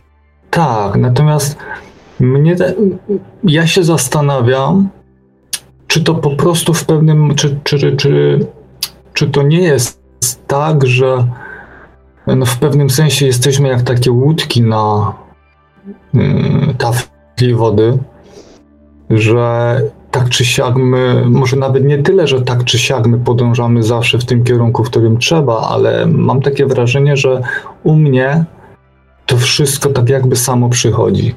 W sensie jest moment, to ja się muszę dostosować, a nie przystosowywać y, poprzez zmianę siebie. To po prostu jakby, jakby coś zmieniało mnie. To teraz jest w ten sposób, to teraz jest w ten sposób. I to ja się dostosowuję do takiej nowej rzeczywistości. Jakoś, pomimo że dużo czasu spędziłem na tym, żeby wiele rzeczy zmieniać, i, i te zmiany były na zasadzie y, niby wydawało mi się, że coś się zmieniło, że coś zmieniłem. Były to pewnego rodzaju pewne, jakby to powiedzieć, e, może nie złudzenia, tylko to jest mniej więcej tak, jakby człowiek powiedział, jakby się zachowywał, jakby się zachował w sytuacji, w której nigdy nie był. I to była taka pewność, że ja się na pewno zachowam w ten sposób, czyli nie wiem, jestem spokojny, jestem taki, jestem jakiś inny, pomimo, że nie znałem kompletnie e, tych odczuć, tych stanów. I one musiały dopiero przyjść, żeby zrozumieć, że to wcześniej, co mi się wydawało, że ta zmiana zaszła, ona w rzeczywistości nie zaszła i dopiero teraz zachodzi. I to jakby sama z siebie, a nie z mojej pracy. No i tu widzi pan, poruszył pan mm, kolejny bardzo ważny temat, bardzo fajnie go ujmując, bo to jest właśnie po pierwsze, e, na sam, na sam koniec tej wypowiedzi powiedział pan o tym mechanizmie, e, który mm, tej samospełniającej się poniekąd przepowiedni, ja to tak nazywam, tak? Czyli my wypowiadając pewne rzeczy, pewne słowa, dając na przykład rady innym ludziom, na przykład jak powinni się zachować, bądź analizując pewne sytuacje, jak powinno się zachować w takiej sytuacji, wyzwalamy mechanizm przyciągania do siebie doświadczenia, w którym będziemy mogli praktycznie się przekonać, czy jesteśmy już na tyle mądrzy, żeby tak się zachować, czy jesteśmy tylko teoretykami. Więc to wszystkie, całe dawanie rad, ja zawsze o tym mówię, to ocenianie, dawanie rad, mówienie, że ktoś źle zrobił, że ktoś jest głupi, że taki, śmaki, owaki, powoduje, powoduje, uruchamia ten proces taki karmiczny. Ok, to ja ci zafunduję doświadczenie, w którym będziesz się mógł sprawdzić. Więc tu z tym trzeba uważać, bo tak jak pan powiedział, dokładnie przychodziły te sytuacje po kolei, żeby mógł pan zweryfikować, czy jest pan teoretykiem, czy jest pan praktykiem, czy ta zmiana już nastąpiła. Natomiast powiedział pan o jednej bardzo ważnej rzeczy: o tym, że kolejność. My właśnie, znaczy my, ludzie często wyznaczają sobie jakiś cel, że chcą coś zmienić, nie zdając sobie zupełnie świadomości z tego, że bez dokonania pewnych zmian w sobie ta zmiana nie ma prawa nastąpić. I w momencie, kiedy osiąga Pan spokój, okazuje się, że to wszystko dzieje się samoczynnie, bez wysiłku, bo dokładnie tak to działa. Dlatego spokój jest celem. Poprzez miłość do samego siebie, wytworzenie stanu spokoju wewnętrznego, i wtedy nie potrzebujemy w to wkładać żadnej pracy. Dlatego ja y, unikam tego słowa, ponieważ właśnie w ten sposób ludzie bardzo często próbują dokonywać zmian w swoim życiu. Że zmieniają, chcą zmienić skutek, a nie przyczynę. Chcą się nauczyć reagować na coś inaczej niż do tej pory, ale bez dokonania zmiany w samym sobie. Chcą tylko, żeby inaczej reagować. A to tak nie działa. Bo skoro do tej pory miałem potrzebę reagowania w ten sposób, to jeżeli dalej będę pozwalał rządzić swojej podświadomości, to dalej będę e, reagował w ten sam sposób. Chyba, że pracą będę się hamował, powstrzymywał w ostatniej chwili, na przykład przed wybuchem gniewu. To tak nie działa. To jest stuszowanie, to jest maskowanie. Dopiero jak osiąga Pan spokój, bo spokój to jest odebranie władzy podświadomości. Wewnętrzny spokój to jest odebranie władzy podświadomości.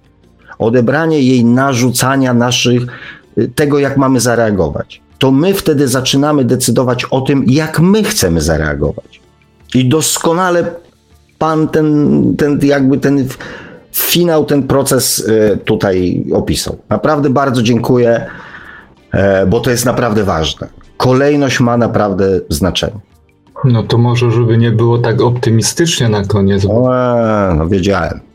Nie no jednak, bo no ja dobra, nie wiem, czy to, czy, czy to nie zabrzmiało jakoś na zasadzie, że e, wszystko się robi pięknie i ładnie, wie pan, na zasadzie, że dochodzi się do pewnego etapu i człowiek zmienia się w jakiegoś świętego, na takiej zasadzie. Do tego Bo... nigdy nikogo nie namawiałem. Święci mieszkają w niebie, więc, mm. a tu jesteśmy w dalszym ciągu ludzi. Tak, tylko że cały czas się czuję kompletnie nieprzygotowany. Na zasadzie takiej, że dzieją się rzeczy, które dla mnie są nowe, które tak jakby mm, no, nie ma takiej gotowości, nie? Na przykład pojawiają się też często jak, jak to się mówi, że nie współodczuwanie, tylko mm, tak jakby zupełnie inaczej człowiek potrafił odebrać ludzi czy sytuacje, dokładnie tak, jakby te emocje były w nim prawdziwe, emocje drugiego człowieka, jakby poznawał go od środka. Tak, no jakby tak, jest... działo się coś, co nie ma prawa się dziać. Ja nie mam prawa wiedzieć, co ta osoba Dlaczego? myśli myśli i czuje z mojej Dlaczego? perspektywy. Znaczy z mojej perspektywy, no, no nie, takie przykłady różne można byłoby dawać, nie? Dam taki najprostszy dla wszystkich chyba, nie że jakoś z mojego doświadczenia. Przepraszam. Nie wiem, na przykład y, y, y, spadające bomby, tak? Spadają bomby na kogoś tam. I ja przecież nie powinienem mieć na przykład możliwości wiedzieć, jak to jest być w tej, w tej sytuacji. Co, Czemu? Co ta osoba czuje. A Czemu pan tak myśli?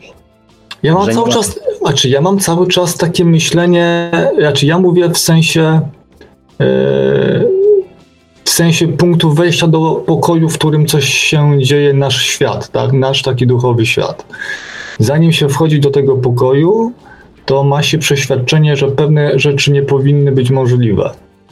Na takiej zasadzie, nie wiem, zanim się wejdzie w pewien etap, tak? Że pewne rzeczy się nie mogą wydarzać, czyli że nie, moż, nie można tak jakby wczuć, nawet nie wczuć się, tak? Ja praktycznie, co mnie dziwi, zdarza mi się dosłownie jakby być kimś innym, żeby wyłapać te wszystkie uczucia, łącznie ze strachem, z lękiem, z smutkiem, bólem, i tego nie potrafię pojąć, do, do czego, do, w jakim kierunku to prowadzi, tak? Po Panie co Ka- to jest? Panie Kazimierzu, po co to jest? Mm, Empatia e, i Znaczy, zrozumienie. empat- prze, prze, prze, ja przepraszam, właśnie empatią bym tego nie, nie, nie chciał nazwać, bo dla mnie empatia, to mówię, to jest takie coś, że komuś coś się wydarzyło złego, domu spłonął, nie wiem, e, dziecko w szpitalu, no to nam jest przykro, to jest dla mnie empatia. Ciągle to jest dla mnie empatią. Nie, empatia to jest, empatia to jest współodczuwanie. E, natomiast tak, my tak pojmujemy to, że, że, że odczuwamy, współczu- że współczujemy, tak? Natomiast to nie ma nic wspólnego z empatią, bo my rozumiemy, że komuś zdarzyła się przykrość i rozumiemy też, że powinniśmy mu współczuć. Rozumiemy, to się dzieje na poziomie mentalnym. To jest, wie pan, tak trochę, bardzo się cieszę, że cię widzę, nie? A jak bardzo się cieszysz, nie? Ponury banan na, na twarzy, e, przy, przymglone oczy i ktoś mówi, bardzo się cieszę, że cię widzę. I tak samo jest ze współczuciem. Współczuję ci. To znaczy, co czujesz w tym momencie, nie? Nie, no nic nie czuję. Ale ci współczuję. No bo, bo powinienem ci współczuć, tak? Bo jest to naturalne, że tobie się dzieje coś złego, więc ja ci współczuję. To jest taki mentalny poziom od, yy, od tego, odczuwania emocji, rozumienia emocji. Nie odczuwania, rozumienia. E, to powiem to ja też na przykładzie, tak? Jeżeli spotykają się po śmierci dwie dusze, które były ze sobą w jakiejś relacji tutaj na Ziemi, a jest to bardzo częste, zwłaszcza w przypadku e, ważnych sytuacji emocjonalnych, to one się spotykają ze sobą, tak jakby. Tylko, że dusza nie używa słów. Natomiast na poziomie, nazwijmy to telepatii, pozawerbalnie, doskonale odczuwa, co ta druga dusza czuła w momencie, kiedy byli ze sobą w, re, w relacji. Czyli powiedzmy sobie szczerze, mąż i żona spotykają się po śmierci. Dwie dusze spotykają się po śmierci. Tutaj na Ziemi mąż był przekonany, że to, co robi, jest słuszne i zupełnie nie rozumiał tego, że jego żona czuła strach, że jakieś tam obawy, że coś tam. W momencie, kiedy się spotykają, mąż doskonale odczuwa emocje swojej żony w tych sytuacjach, w których, mm, w których byli.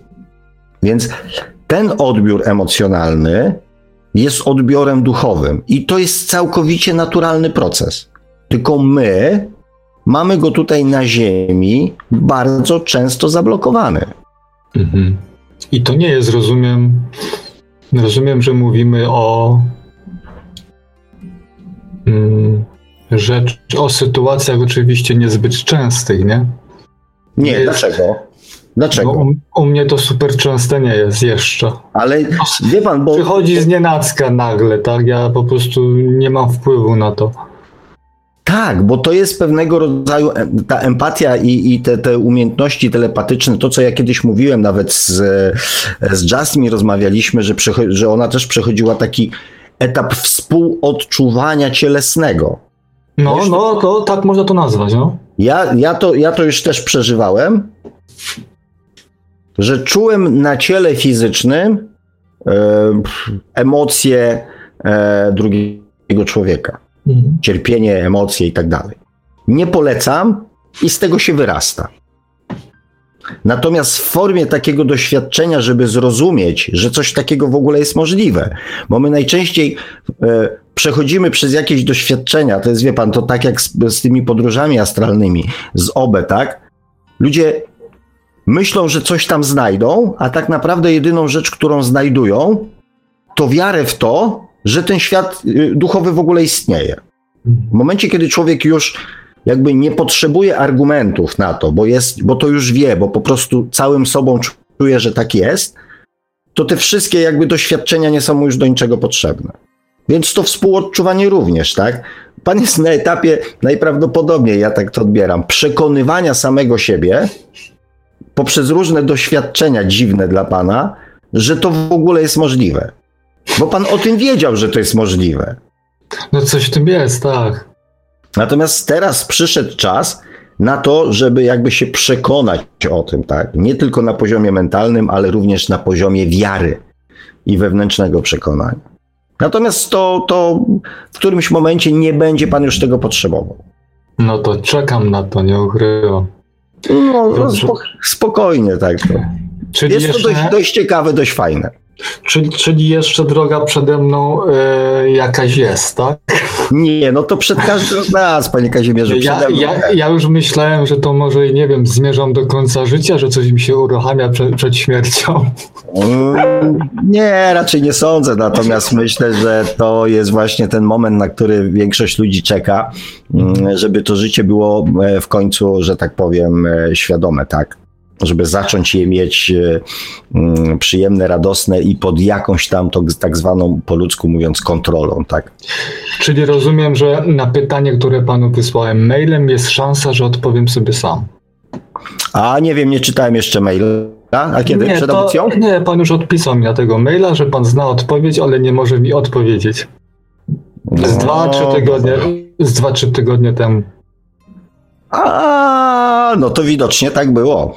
No. no. widocznie tak, widocznie tak, widocznie to y, odpowiedź jest w panu i to jednak no, Na, no napisał mi pan, że, że odpowiedź y, pańska na moje pytanie mi nic nie da, bo to, bo to trzeba poczuć.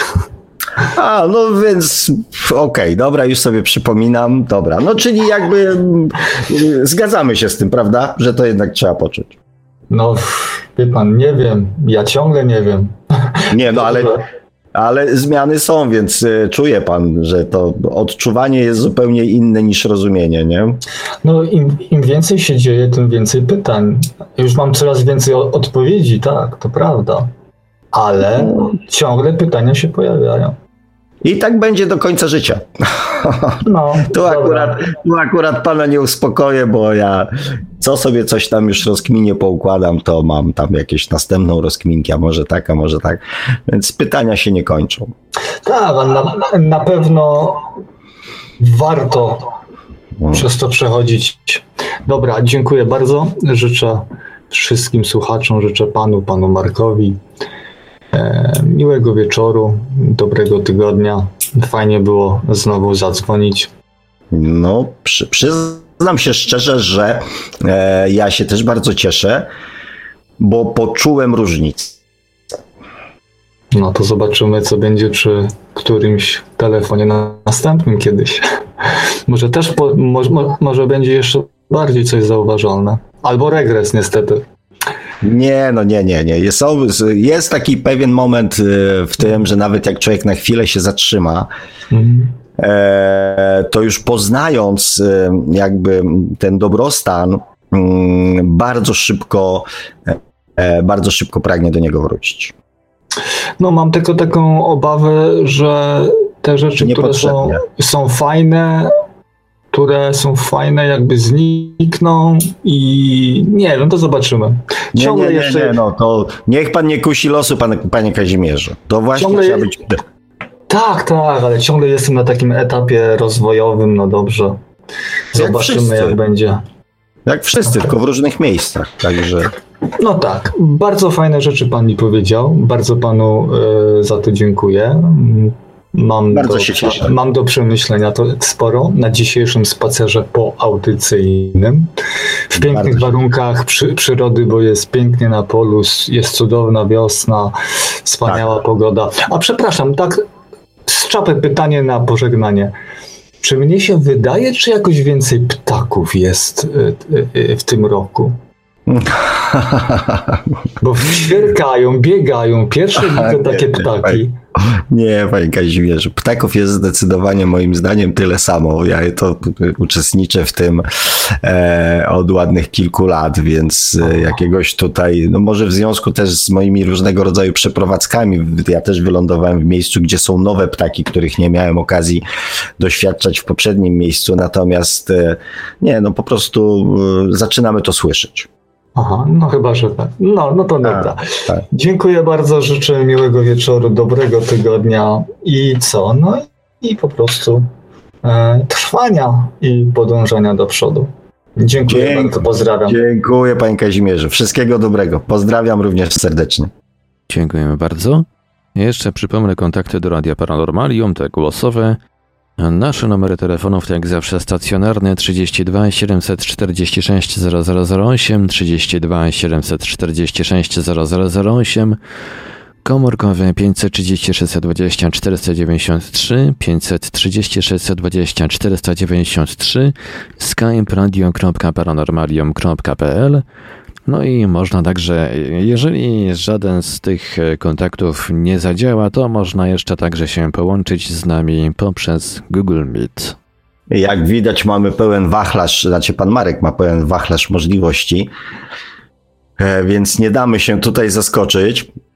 Także jeżeli ktoś jeszcze, dziękując panu Kazimierzowi i pani Monice za telefony, zapraszam e, do dzwonienia, a ja wrócę do czytania komentarzy, bo utknąłem na godzinie 20.50, więc jest lekkie e, opóźnienie. E, E-mobilek tutaj swoje, że tak powiem, mm, wersję wydarzeń przedstawia. Ja to przeczytam. E, mm, Lęki oraz fałszywe przekonania oraz stereotypy biorą się z tego, że ludzie boją się samodzielnie myśleć. E, Tym samym nie rozumieją, że wszystko jest doświadczeniem, które wznosi naszą mentalność. Wznosi naszą mentalność. Drogi e-mobilku, ty jesteś troszeczkę jak mój nakręcony zegarek kiedyś od komunii, że jak się tam na coś już uprzesz, to już to będziesz powtarzał i powtarzał i powtarzał. Ja ci zadam takie jedno pytanie, mój drogi przyjacielu.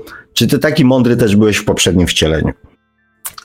E, bo to mm, fajnie jest mówić, znaczy ja, ja ogólnie rzecz biorąc nie, mm, nie popieram takiej narracji, że ktoś doszedł do jakiegoś momentu w swoim życiu e, rozwojowym i raptem teraz fałszywe przekonania, stereotypy, ludzie boją się samodzielnie myśleć. E, Jak to się boją samodzielnie myśleć? E, Bardzo proszę, skupmy się. Znaczy, proszę, skupmy się. Zróbcie jak chcecie, tak? Natomiast dla mnie narracja dotycząca oceniania innych ludzi nie jest narracją duchową. Więc e, jeżeli chcecie, kochani, uczestniczyć w rozmowie ze mną, to rozmawiajcie o sobie. Nie o innych, tylko o sobie. Ta audycja jest dla Was i o Was. Ja robię tą audycję dla Was. A tylko wtedy będzie dla Was, jeżeli będziemy rozmawiali o Was, a nie o innych ludziach. Fałszywe lęki, przekonania, stereotypy. Łatwiej jest mówić o innych, łatwiej jest oceniać innych, łatwiej jest coś tam z innymi niż o samym sobie. E-mobilku, zacznij ze mną rozmawiać o sobie. E, Astra pisze, tak, to prawda, że wybieramy sobie rodzinę, w której się chcemy urodzić, jednak e, rodzina taka, na jaką sobie zasłużyliśmy, związki karmiczne także są ważne. Mm, mm, Cieszę się, że, że, że mówię prawdę. Związki karmiczne są ważne. Mm, Każdy związek jest w pewnym sensie karmiczny, ponieważ pozwala nam albo tą tak zwaną karmę budować, albo ją zakończyć. Więc y, y, natomiast to od nas zależy, którą wersję życia przyjmiemy. Czy przyjmiemy tą wersję podświadomościową i będziemy tą karmę budowali dalej, czy przerwiemy ten akurat proces karmiczny i wybierzemy tą drogę, którą ja nazywam drogą miłości i ten, i to doświadczenie zakończymy. Natomiast dla mnie każdy związek, każda relacja z drugim człowiekiem jest karmiczna. No i tutaj Mobilek, e, jakby przeczytam to, ale przeczytam to po to, żebyście wiedzieli, kochani, czego nie robić. Co do złych wydarzeń, czy też zła dotykających ludzi, przyczyną tego jest nasza słaba mentalność, tak zwany prymityw, który wie tyle, co ma wiedzieć, a reszta go nie interesuje. Mobilku, znowu mówisz o innych. Bardzo cię proszę, nie oceniajcie innych. Nie wiecie, w którym miejscu swojego życia i swojej drogi oni są. Nie wiecie, przez co przeszli i nie wiecie, jakie jest ich doświadczenie. To nie jest narracja duchowa. Jeszcze raz proszę, nie brnijcie w to. To nie jest moja narracja. Ja nikogo, że tak powiem, nie oceniam. E, I, e, I o to samo proszę Was. Więcej dystansu. Bo być może w poprzednim wcieleniu ktoś siedział nad nami i nazywał nas baranem, stereotypem, kimś tam innym, ktoś, kto był jakby w innym etapie swojego rozwoju i patrzył na nas tak samo, jak ty, Mobilku, patrzysz teraz na innych. Więc być może to jest właśnie też takie twoje doświadczenie.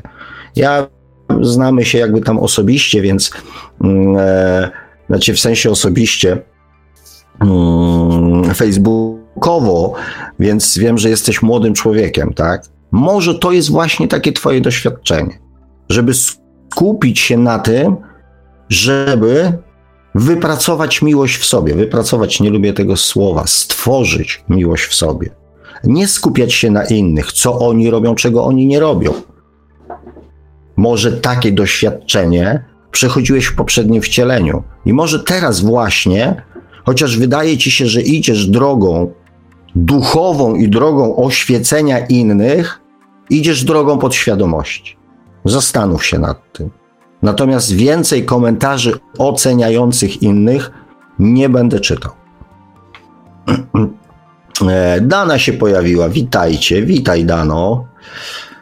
E, Astra pisze, dobrze pan mówi, taki morderca urodzić się będzie musiał kaleką, cierpiący, tak samo jak cierpiał cierpienia zadał, musi spłacić karmę, to jest, e, to jest sprawiedliwość. E, ja to nazywam prawdą i miłością, oraz nazywam konsekwencją, e, nazywam też doświadczeniem, e, rozwijaniem świadomości. Ja tak z tą sprawiedliwością to, mm, to, to, to tak jestem ostrożny. Mata Hari pisze, czy według Pana wszystko jest moją winą, moją wielką winą i z tym SS to już słyszałam, od pewnej wróżki, że byłam właśnie kobietą w SS i teraz odrabiam to e, w bardzo bolesny sposób. Mm. Powiem ci tak, moja droga, mm. z tym określeniem moja wina, moja wina, moja bardzo wielka wina, no to mam złe skojarzenia. E, tu nie ma, ja, ja nie, nie odbieram tego w kategoriach pojęcia winy, e, bo mm, no bo nie, bo to jest takie właśnie e, wmawianie nam pewnych e, stanów emocjonalnych i pewnych poglądów. To nie jest w kategoriach winy, to jest bardziej w kategoriach konsekwencji. E, natomiast w sumie, tak jak sobie to, co przeczytałem, twój nick Matahari plus do tego wróżka powiedziała ci, że byłaś kobietą w SS, to się zaczyna składać w jedną całość.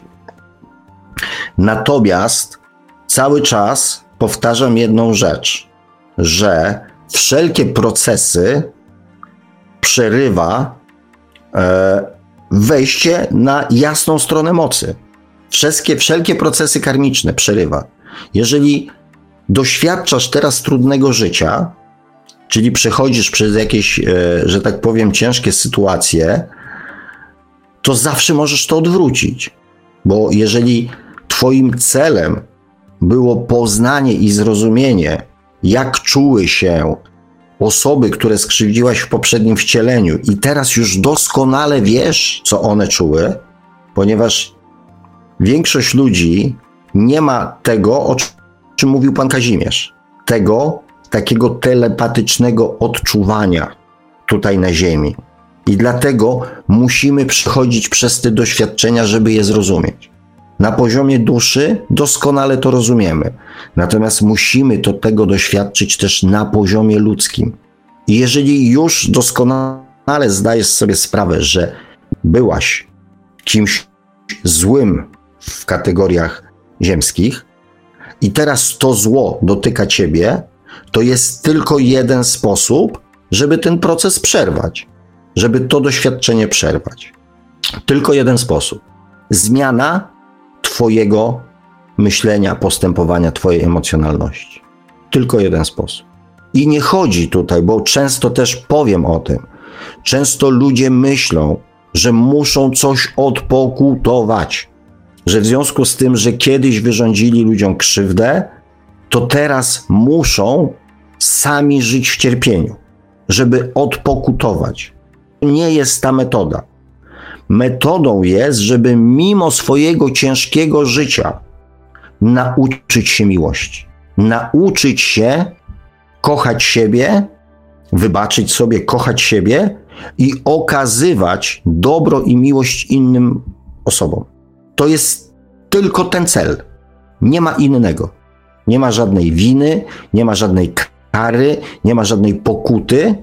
Jest tylko jeden cel: nauczyć się życia miłością wobec siebie i wobec innych ludzi. Nie dawania miłości, tylko odczuwania miłości i okazywania miłości. Astra pisze: Ludzie, którym jest dobrze i ogólnie są szczęśliwi, nie, zdają sobie, nie zadają sobie pytania, dlaczego jest mi dobrze. Tylko ci, którzy cierpią, często obwiniając zły los, a nie własne obciążenia karmiczne. Um, Znaczy, często ludzie, nawet e, ci, którzy mają źle, nie zadają sobie pytania, e, ponieważ obwiniają innych za swoje, że tak powiem, e, nieszczęścia. Matta Hari pisze, mm, nie ma ludzi bez problemów, nawet Rockefeller i jego dzieci mają problemy. Ja być może jak palnąłem coś takiego, że są ludzie bez problemów, to się z tego wycofuję.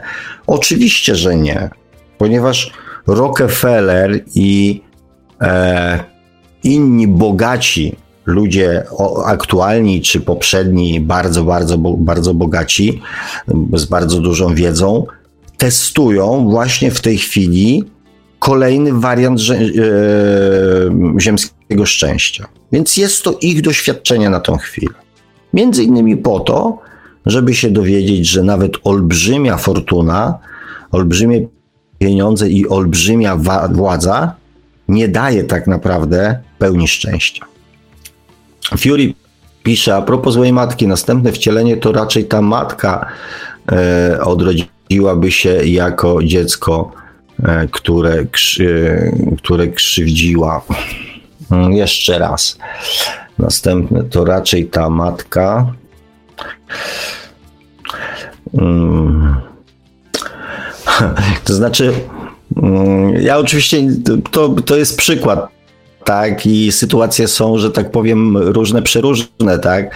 E, często e, z, złe matki na przykład dostają, e, dostają chore dzieci, żeby się mogły nimi opiekować, żeby już nie pozostawiać, znaczy zawsze jest wybór, tak, bo można takie niepełnosprawne czy chore dziecko oddać nie wiem, gdzieś tam e, i próbować można w niektórych przypadkach je porzucić albo nawet zabić, bo i takie przypadki znamy. Mm, więc wybór jest, tak? Natomiast e, mówię, to jest co. To, co ja powiedziałem, jest tylko przykładem. Natomiast też należy pamiętać, że e, ta mm, matka, która była złą matką, jak się urodzi, będzie dziecką, dzieckiem, ale później znowu będzie matką nie jest się dzieckiem całe życie, więc ten proces jakby się e, no, kontynuuje. Tak? Natomiast nie chcę wchodzić dokładnie w szczegóły, bo to był przykład. Aczkolwiek e, mi osobiście e, znany, tak? z, znaczy, no, z mojego otoczenia. E, Dana pisze, mobilizacja jesteśmy jak aktorzy odgrywający aktualnie taką rolę. Iwona pisze zaprogramowanie. Można przeskakiwać wibracje, ale trzeba się z nimi scalić. No dobrze, tutaj po raz kolejny mm, jakieś propozycje technik. Ja czytam, e, ponieważ to nie jest do mnie pytanie, więc nie będę się do tego odnosił. Mobil pisze, od czego zacząć. Najlepiej zacząć od samego siebie, bo to, co mamy wgrane w umysłach, powoduje, że rezonujemy w takich sytuacjach i spotykamy takich ludzi, którzy się, są kompatybilni e, z naszymi e, programami e, duszy. No i tutaj namieszałeś. Hmm. Najlepiej zacząć od samego siebie, bo to, co mamy wgrane w umysłach, powoduje, że rezonujemy w takich sytuacjach i spotykamy takich ludzi, którzy są kompatybilni e, z naszymi programami duszy. No poniekąd tak, poniekąd to jest logiczne. Hmm. Ja, on pisze, karma istnieje tylko jeśli w nią wierzysz. E, no tutaj jakieś dyskusje wewnątrz kuluarowe. Hmm, Matahari pisze, tak, bardzo chętnie proszę jeszcze o tym więcej o tym. Ach, to dotyczyło podświadomości. Hmm. Renatka też pisze, Lewandowska, tak poproszę. Ok, dziękuję. Hmm, dobrze, dziękuję Wam, miłe panie, za, mm, za wskazówki. To w takim razie tak, pociągniemy ten temat dalej. Tas pisze, mamy wspaniały i wyjątkowy moment w naszej ewolucji, aby przepłynąć na brzeg, gdzie panuje miłość. Szczęśliwi ludzie, którzy słyszą te programy w języku mm, ojczystym. No tak, tu się też całkowicie z tym zgadzam. Szczęśliwi, którzy słyszą. E, I też o tym, że tak, że jesteśmy w, w takim dość wyjątkowym momencie. Mobil pisze, każdy może się w każdej chwili przeprogramować, bo czas nie istnieje. Wystarczy silna wola oraz intencja oraz przepływ energetyczny informacyjny. Mobilku, dobra, będę już tutaj, że tak powiem, dość brutalny. E, natomiast bardzo proszę, nie, nie forujcie tutaj jakby swoich poglądów na ten temat, e, zwłaszcza tych, które nie są zgodne z tym, co ja mówię w audycjach. Mobilku, czy ty, mój kochany, słuchasz, co ja do ciebie mówię? Czy, czy, czy, czy ty jakby tutaj jesteś tylko po to, e, żeby jakby reprezentować swoje teorie? Przecież ja mówię zupełnie coś innego. Ty mówisz tutaj ludziom o silnej woli, o jakimś czymś tam, intencja, przepływ energetyczno-informacyjny. Czy to jest w ogóle coś związane z audycją, którą ja prowadzę? Czy to jest w temacie? Czy to jest coś zupełnie zaprzeczającego temu, co ja mówię? Więc bardzo proszę, powstrzymaj się od tego, bo, bo, bo, bo przestanę to czytać, albo, albo będę musiał po prostu mm, e, wdać się, że tak powiem, w jakąś niepotrzebną tutaj dyskusję z Tobą na temat Twoich poglądów, wciągając w to innych słuchaczy. E, a jeszcze nie daj Bóg, ktoś, mm, e, ktoś Ci uwierzy i powie później innym osobom, że usłyszał to w mojej audycji. Uważam, że to jest nie w porządku. Jeżeli chcecie, kochani, słuchać moich audycji i moich takich tak zwanych pseudorad, to okej. Okay. I za to, co mówię, biorę odpowiedzialność. Natomiast nie biorę odpowiedzialności za rady słuchaczy, którzy nie konsultowali tego ze mną i jeszcze mówią o czymś, co jest niezgodne z tym, co ja mówię. A Mobile tutaj niestety cały czas foruje swoje, że tak powiem, poglądy. E, I ja nie będę tego czytał e, i w żaden sposób się pod tym nie podpisuję. A jeżeli e-mobilku chcesz ze mną podyskutować na ten temat, to zadzwoń do mnie. Zadzwoń, porozmawiajmy na antenie, e, przekonaj mnie do swoich poglądów, podaj mi argumenty, a nie jakieś czyste teorie, że silnikiem napędowym w tym wszystkim to doświadczenie i wiedza. Jeżeli ja się z tym zgodzę, to tak, to w moich audycjach będziesz mógł ludziom na ten temat mówić. W przeciwnym wypadku bardzo cię proszę, powstrzymaj się, e, bo ja się pod tym nie podpisuję. Max Benson pisze: Witajcie. Jaka jest różnica między e, dawaniem miłości a okazywaniem? E, I tutaj mam mm, od dalszy ciąg pytania, co on bredzi. E, to znaczy, mm, przy takim założeniu, nie wiem, czy jest sens odpowiadać e, ci, mój drogi, czy moja droga, e, na to pytanie, tak? Jeżeli twoje założenie jest, że bredzę, to, mm, to to pytanie staje się zupełnie jakby mm, niepotrzebne. Natomiast no faktycznie, jeżeli nie widzisz różnicy pomiędzy okazywaniem miłości, a dawaniem miłości, no to przykro mi. Albo możesz posłuchać e, wypowiedzi Emobilka. Okazywanie miłości to mentalne otwieranie się przed kimś, e, którego chcemy zrozumieć. Także polecam panowie e, mm, dyskusję mm, na ten temat na jakimś takim prywatnym forum. A właśnie ta dyskusja trwa, więc e, natomiast ponieważ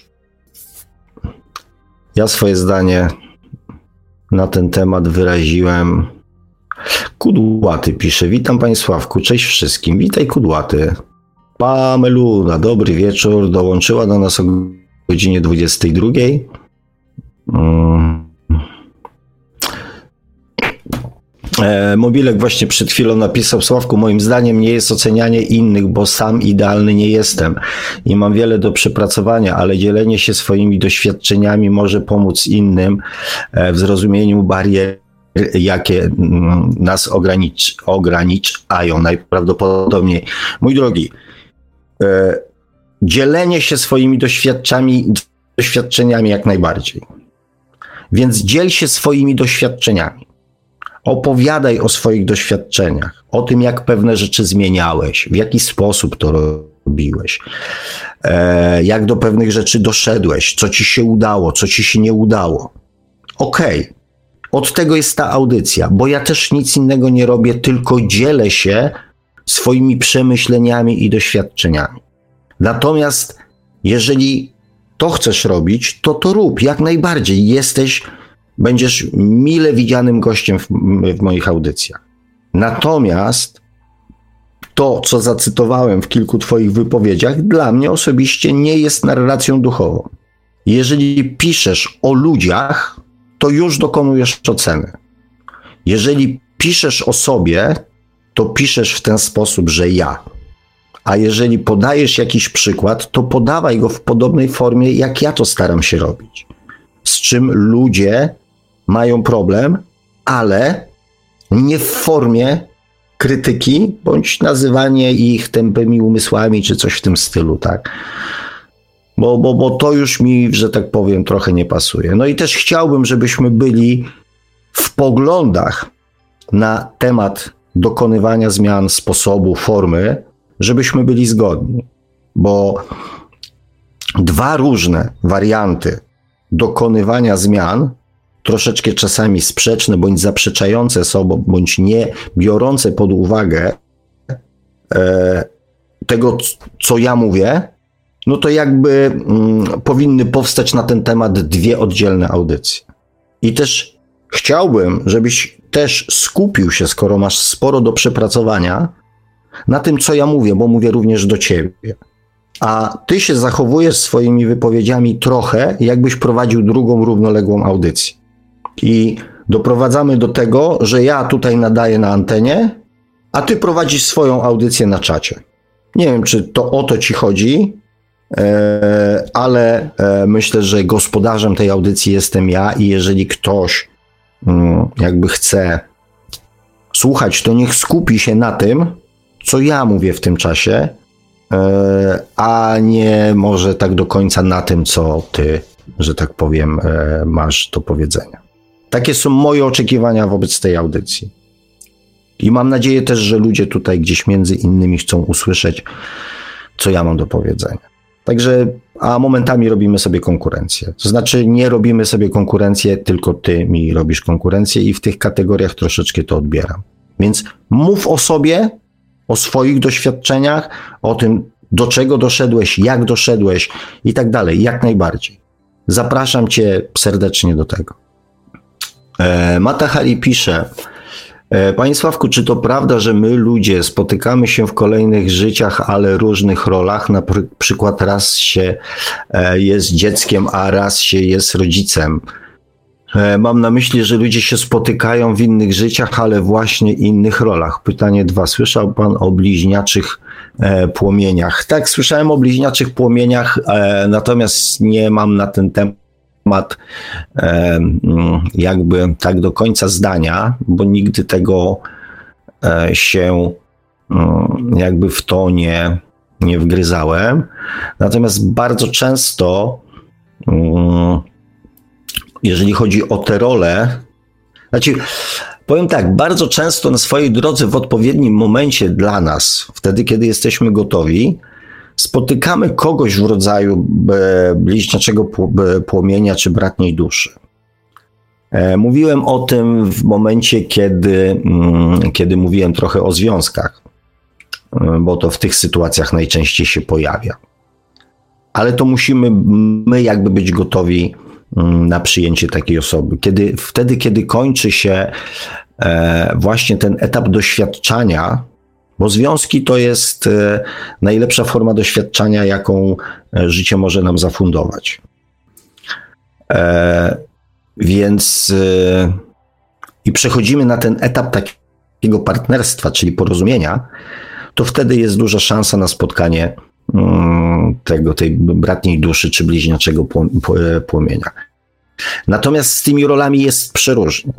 Nieraz wchodzimy po raz kolejny w tą samą relację, czyli nadal jesteśmy mężem i nadal jesteśmy żoną, żeby coś tam dopracować. E, natomiast możemy się też zamieniać rolami. Tak, oczywiście tu jest w zależności od sytuacji, od tego, co e, w tym wcieleniu się wydarzyło, taka jest jakby decyzja na następne wcielenie. Więc tu scenariuszy jest e, całe mnóstwo. Hmm. E, Dana pisze, czy zawsze w reinkarnacji musimy poznać dwie strony medalu? Jak jest na przykład z dziećmi molestowanymi? E, czy są te, to wcielenia istoty, które kiedyś e, podobnie krzywdziły innych? Nie jest to chyba aż tak proste. Tak, moja kochana, nie jest to oczywiście aż tak proste. Oczywiście, że tak. To nie jest zero-jedynkowe, ponieważ to. E, mm, to jest bardzo, e, bardzo indywidualne. Natomiast jakby ja pokazuję bardziej mechanizm. Natomiast poznanie sytuacji e, tej indywidualnej, no to jest, e, ja nawet nie mam prawa bez czyjejś zgody wchodzić w jego um, sferę osobistą, intymną, w jego energię, w jego, w jego życie w żaden sposób. Więc mimo um, posiadanych pewnych umiejętności, ja nie mam do tego prawa. Bez zgody człowieka, którego to dotyczy. Więc e, ja wiem tylko tyle, na ile um, mi pozwolili ludzie, z którymi rozmawiałem. Natomiast poznanie drugiej strony medalu jest jedyną formą nauki dla człowieka jest jedyną formą. Bo mm, wiecie doskonale, że mm, tłumaczenie komuś, że czegoś nie wolno, że nie powinien, że to jest złe, że to jest niewłaściwe i tak dalej, i tak dalej, niczemu nie służy. Tworzenie przepisów prawa, które ograniczają tam mm, powiedzmy możliwość dokonywania czynów złych, też nie jest wystarczającym e, hamulcem dla tych, którzy krzywdę innym chcą robić. Więc mm, tylko poprzez doświadczenie tego samego krzywdy, którą wyrządziliśmy innym, poszerzamy swoją świadomość. Natomiast y, niestety i e, jeżeli chodzi o te przypadki molestowania, to jest też bardzo często takie doświadczenie, mm, również to jest e, takie zbiorowe doświadczenie rodzinne często. To są e, sytuacje, które mm, zbierały się na przykład przez ileś tam wcieleń. albo ludzie czekali na siebie, żeby dokończyć jakieś tam doświadczenie, które się pojawiło dawno, dawno temu. Więc e, zwłaszcza, że wiecie, że przypadki molestowania w tych czasach naszych są e, roz, e, roztrąbione, mm, tak bardzo napiętnowane, natomiast te przypadki molestowania były zawsze, a e, wiemy też dokładnie, że kiedyś mm, powiedzmy 2000 lat temu wykorzystywanie młodych chłopców czy młodych dziewcząt do czynności seksualnych było, mm, było normalne, było, było nagminne. Zresztą też i, nie wiem, wydawanie za mąż dwunastolatek też było, było normalne, tak. Więc to wszystko trwa to nie jest, e, nie wszystko, co dzieje się w naszym życiu, musi być wynikiem, czy w życiu innych ludzi musi być wynikiem ostatniego wcielenia. Teraz, mm, tak już na koniec, bo Darek Skwarek pisze, szkoda, że o piątej muszę wstać. E, dziękuję za miły komentarz. E, mm, e, o tym, o tym, o tym procesie, tak, tak jeszcze powiem tak na, na koniec, że żyjemy w takich czasach, kiedy mm, dostaliśmy możliwość właśnie kończenia tego, czego nie nauczyliśmy się do tej pory, ponieważ w tej chwili są jeszcze warunki na przykład do tego, żeby być ofiarą. I ludzie, którzy na przykład krzywdzili innych, mają możliwość jeszcze doświadczenia bycia ofiarą. W momencie, kiedy życie na Ziemi będzie oparte na zasadach miłości, nie będzie ofiar. Więc możliwości inkarnacji i zdobywania doświadczenia ofiary przez, skończą się. I ci, którzy nie przejdą tego etapu, nie będą mieli możliwości inkarnowania się już na Ziemi. Dlatego ten proces czyszczenia w tej chwili jest taki bardzo, bardzo, mm, bardzo intensywny, żeby jak najwięcej dusz osób świadomości mogło kontynuować e, pobyt na Ziemi, ale już na innych zasadach, e, na innych zasadach, w innych warunkach. To oczywiście nie mówimy tu o 10 latach czy 15. E, natomiast, no tak, tak, ja taką perspektywę widzę. I taką perspektywę znam, i taki cel znam, i takie założenie, i taką wizję tego, co będzie z nami, z Ziemią w najbliższych tam latach. E, no dobrze, kochani. Mm, bo to się zrobiła już w tej chwili prawie godzina 23. Niektórzy muszą wstać o 5 rano. Ja na szczęście akurat jutro nie, co nie zmienia faktu, mm, że co po niektórzy być może tak. A poza tym zauważyłem, że krótsze audycje e, jakby tam są, są lepiej też mm, przyjmowane, więc kończymy na dzisiaj. Ja mm, tam żadnego podsumowania na dzisiaj nie będę robił, bo mm, myślę, że podsumujemy to w takim razie w następnej audycji. E, natomiast spróbujcie, jeżeli coś tam zostało przeze mnie zagmatwane e, i, i nie do końca wyjaśnione tak, e, żeby było jasne i czytelne, to zadawajcie mi oczywiście jak najbardziej pytania, ponieważ ten temat tej zależności E, tej naszej podświadomości, naszej świadomości i tego, co się z nami dzieje, jest bardzo ważny, więc e, bardzo mi zależy na tym, żeby, e, żeby wszyscy, którzy mają ochotę ten mechanizm i tą zależność zrozumieć, żeby ją zrozumieli. Także, mm, kochani, dziękuję Wam za dzisiaj. Troszeczkę może z e-mobilkiem się umówimy na jakieś. Mm, prywatne pogaduchy, żebyśmy sobie mogli parę rzeczy wyjaśnić po, poza anteną. Zapraszam Cię bardzo, e, bo być może mm, coś zostało odebrane przez kogoś jako bardzo ostre z mojej strony, ale naprawdę bardzo Was szanuję, bardzo chciałbym mm, jak najwięcej do Was mówić, jak najwięcej rzeczy Wam przekazywać, e, ale też z drugiej strony niekoniecznie e, chcę was zmuszać do tego, żebyście słuchali czegoś, czym nie jesteście zainteresowani. Tylko z tego to wynika. Dobra, kochani, e, tas pisze, Dana pisze, dziękuję Panie Sławku. Mm, wdzięczność, dobranoc wszystkim. TASP też dziękuję. Ja też Wam, kochani, bardzo, bardzo dziękuję.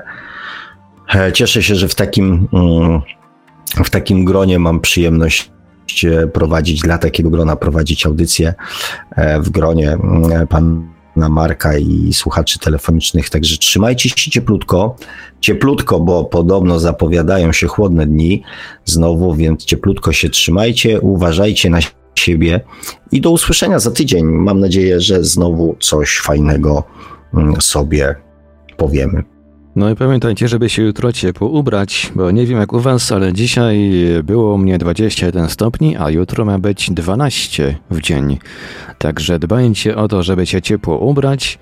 Nie pijcie zimnych napojów, pijcie coś ciepłego koniecznie przed wejściem e, z domu, przed e, pójściem do pracy, przed e, w ogóle zrobieniem czegokolwiek poza domem. Dbajcie o siebie, ubierajcie się ciepło, dbajcie o ciepełko. My już dzisiaj kończymy powolutku audycję Świat oczami duszy, kolejny odcinek. Oczywiście zapraszamy do zasubskrybowania kanału pana Sławka na YouTube, pana Sławka Bączkowskiego, czy można szukać przez... Ach, to już jest ta godzina, pomyliły mi się tytuły. Za długa audycja była. No i troszeczkę, troszkę już jednak czuję, że jestem strasznym meteopatą i, i czuję, że ciśnienie jakoś tak e, w, przez ostatnie dwie godziny dramatycznie spadło, co się odbiło na moich zdolnościach, że tak to ujmę, intelektualnych, ale już, już wracamy. Oczywiście zasubskrybujcie koniecznie kanał Pana Sawka na YouTube o takim samym tytule jak nasza audycja, czyli Świat oczami duszy. Zachęcamy także do osiągnięcia po książkę pana Sławka, która jest dostępna w wersji drukowanej, elektronicznej oraz w wersji dźwiękowej. Książka zatytułowana Czy można szukać przeznaczenia, czyli po co człowiekowi dusza. E, polejkujcie także profil pana Sławka na Facebooku, śledźcie wszystkie profile na, na Facebooku i na YouTube. A my już dzisiaj powolutku kończymy. Audycję jak zawsze od strony technicznie obsługiwał Marek Sankiewelios, Radio Paranormalium, Paranormalny Głos w Twoim domu. Dziękujemy za uwagę, dobranoc i do usłyszenia po oczywiście już za tydzień o 20 w poniedziałek na żywo na antenie Radia Paranormalium. Produkcja i realizacja Radio Paranormalium. Www.paranormalium.pl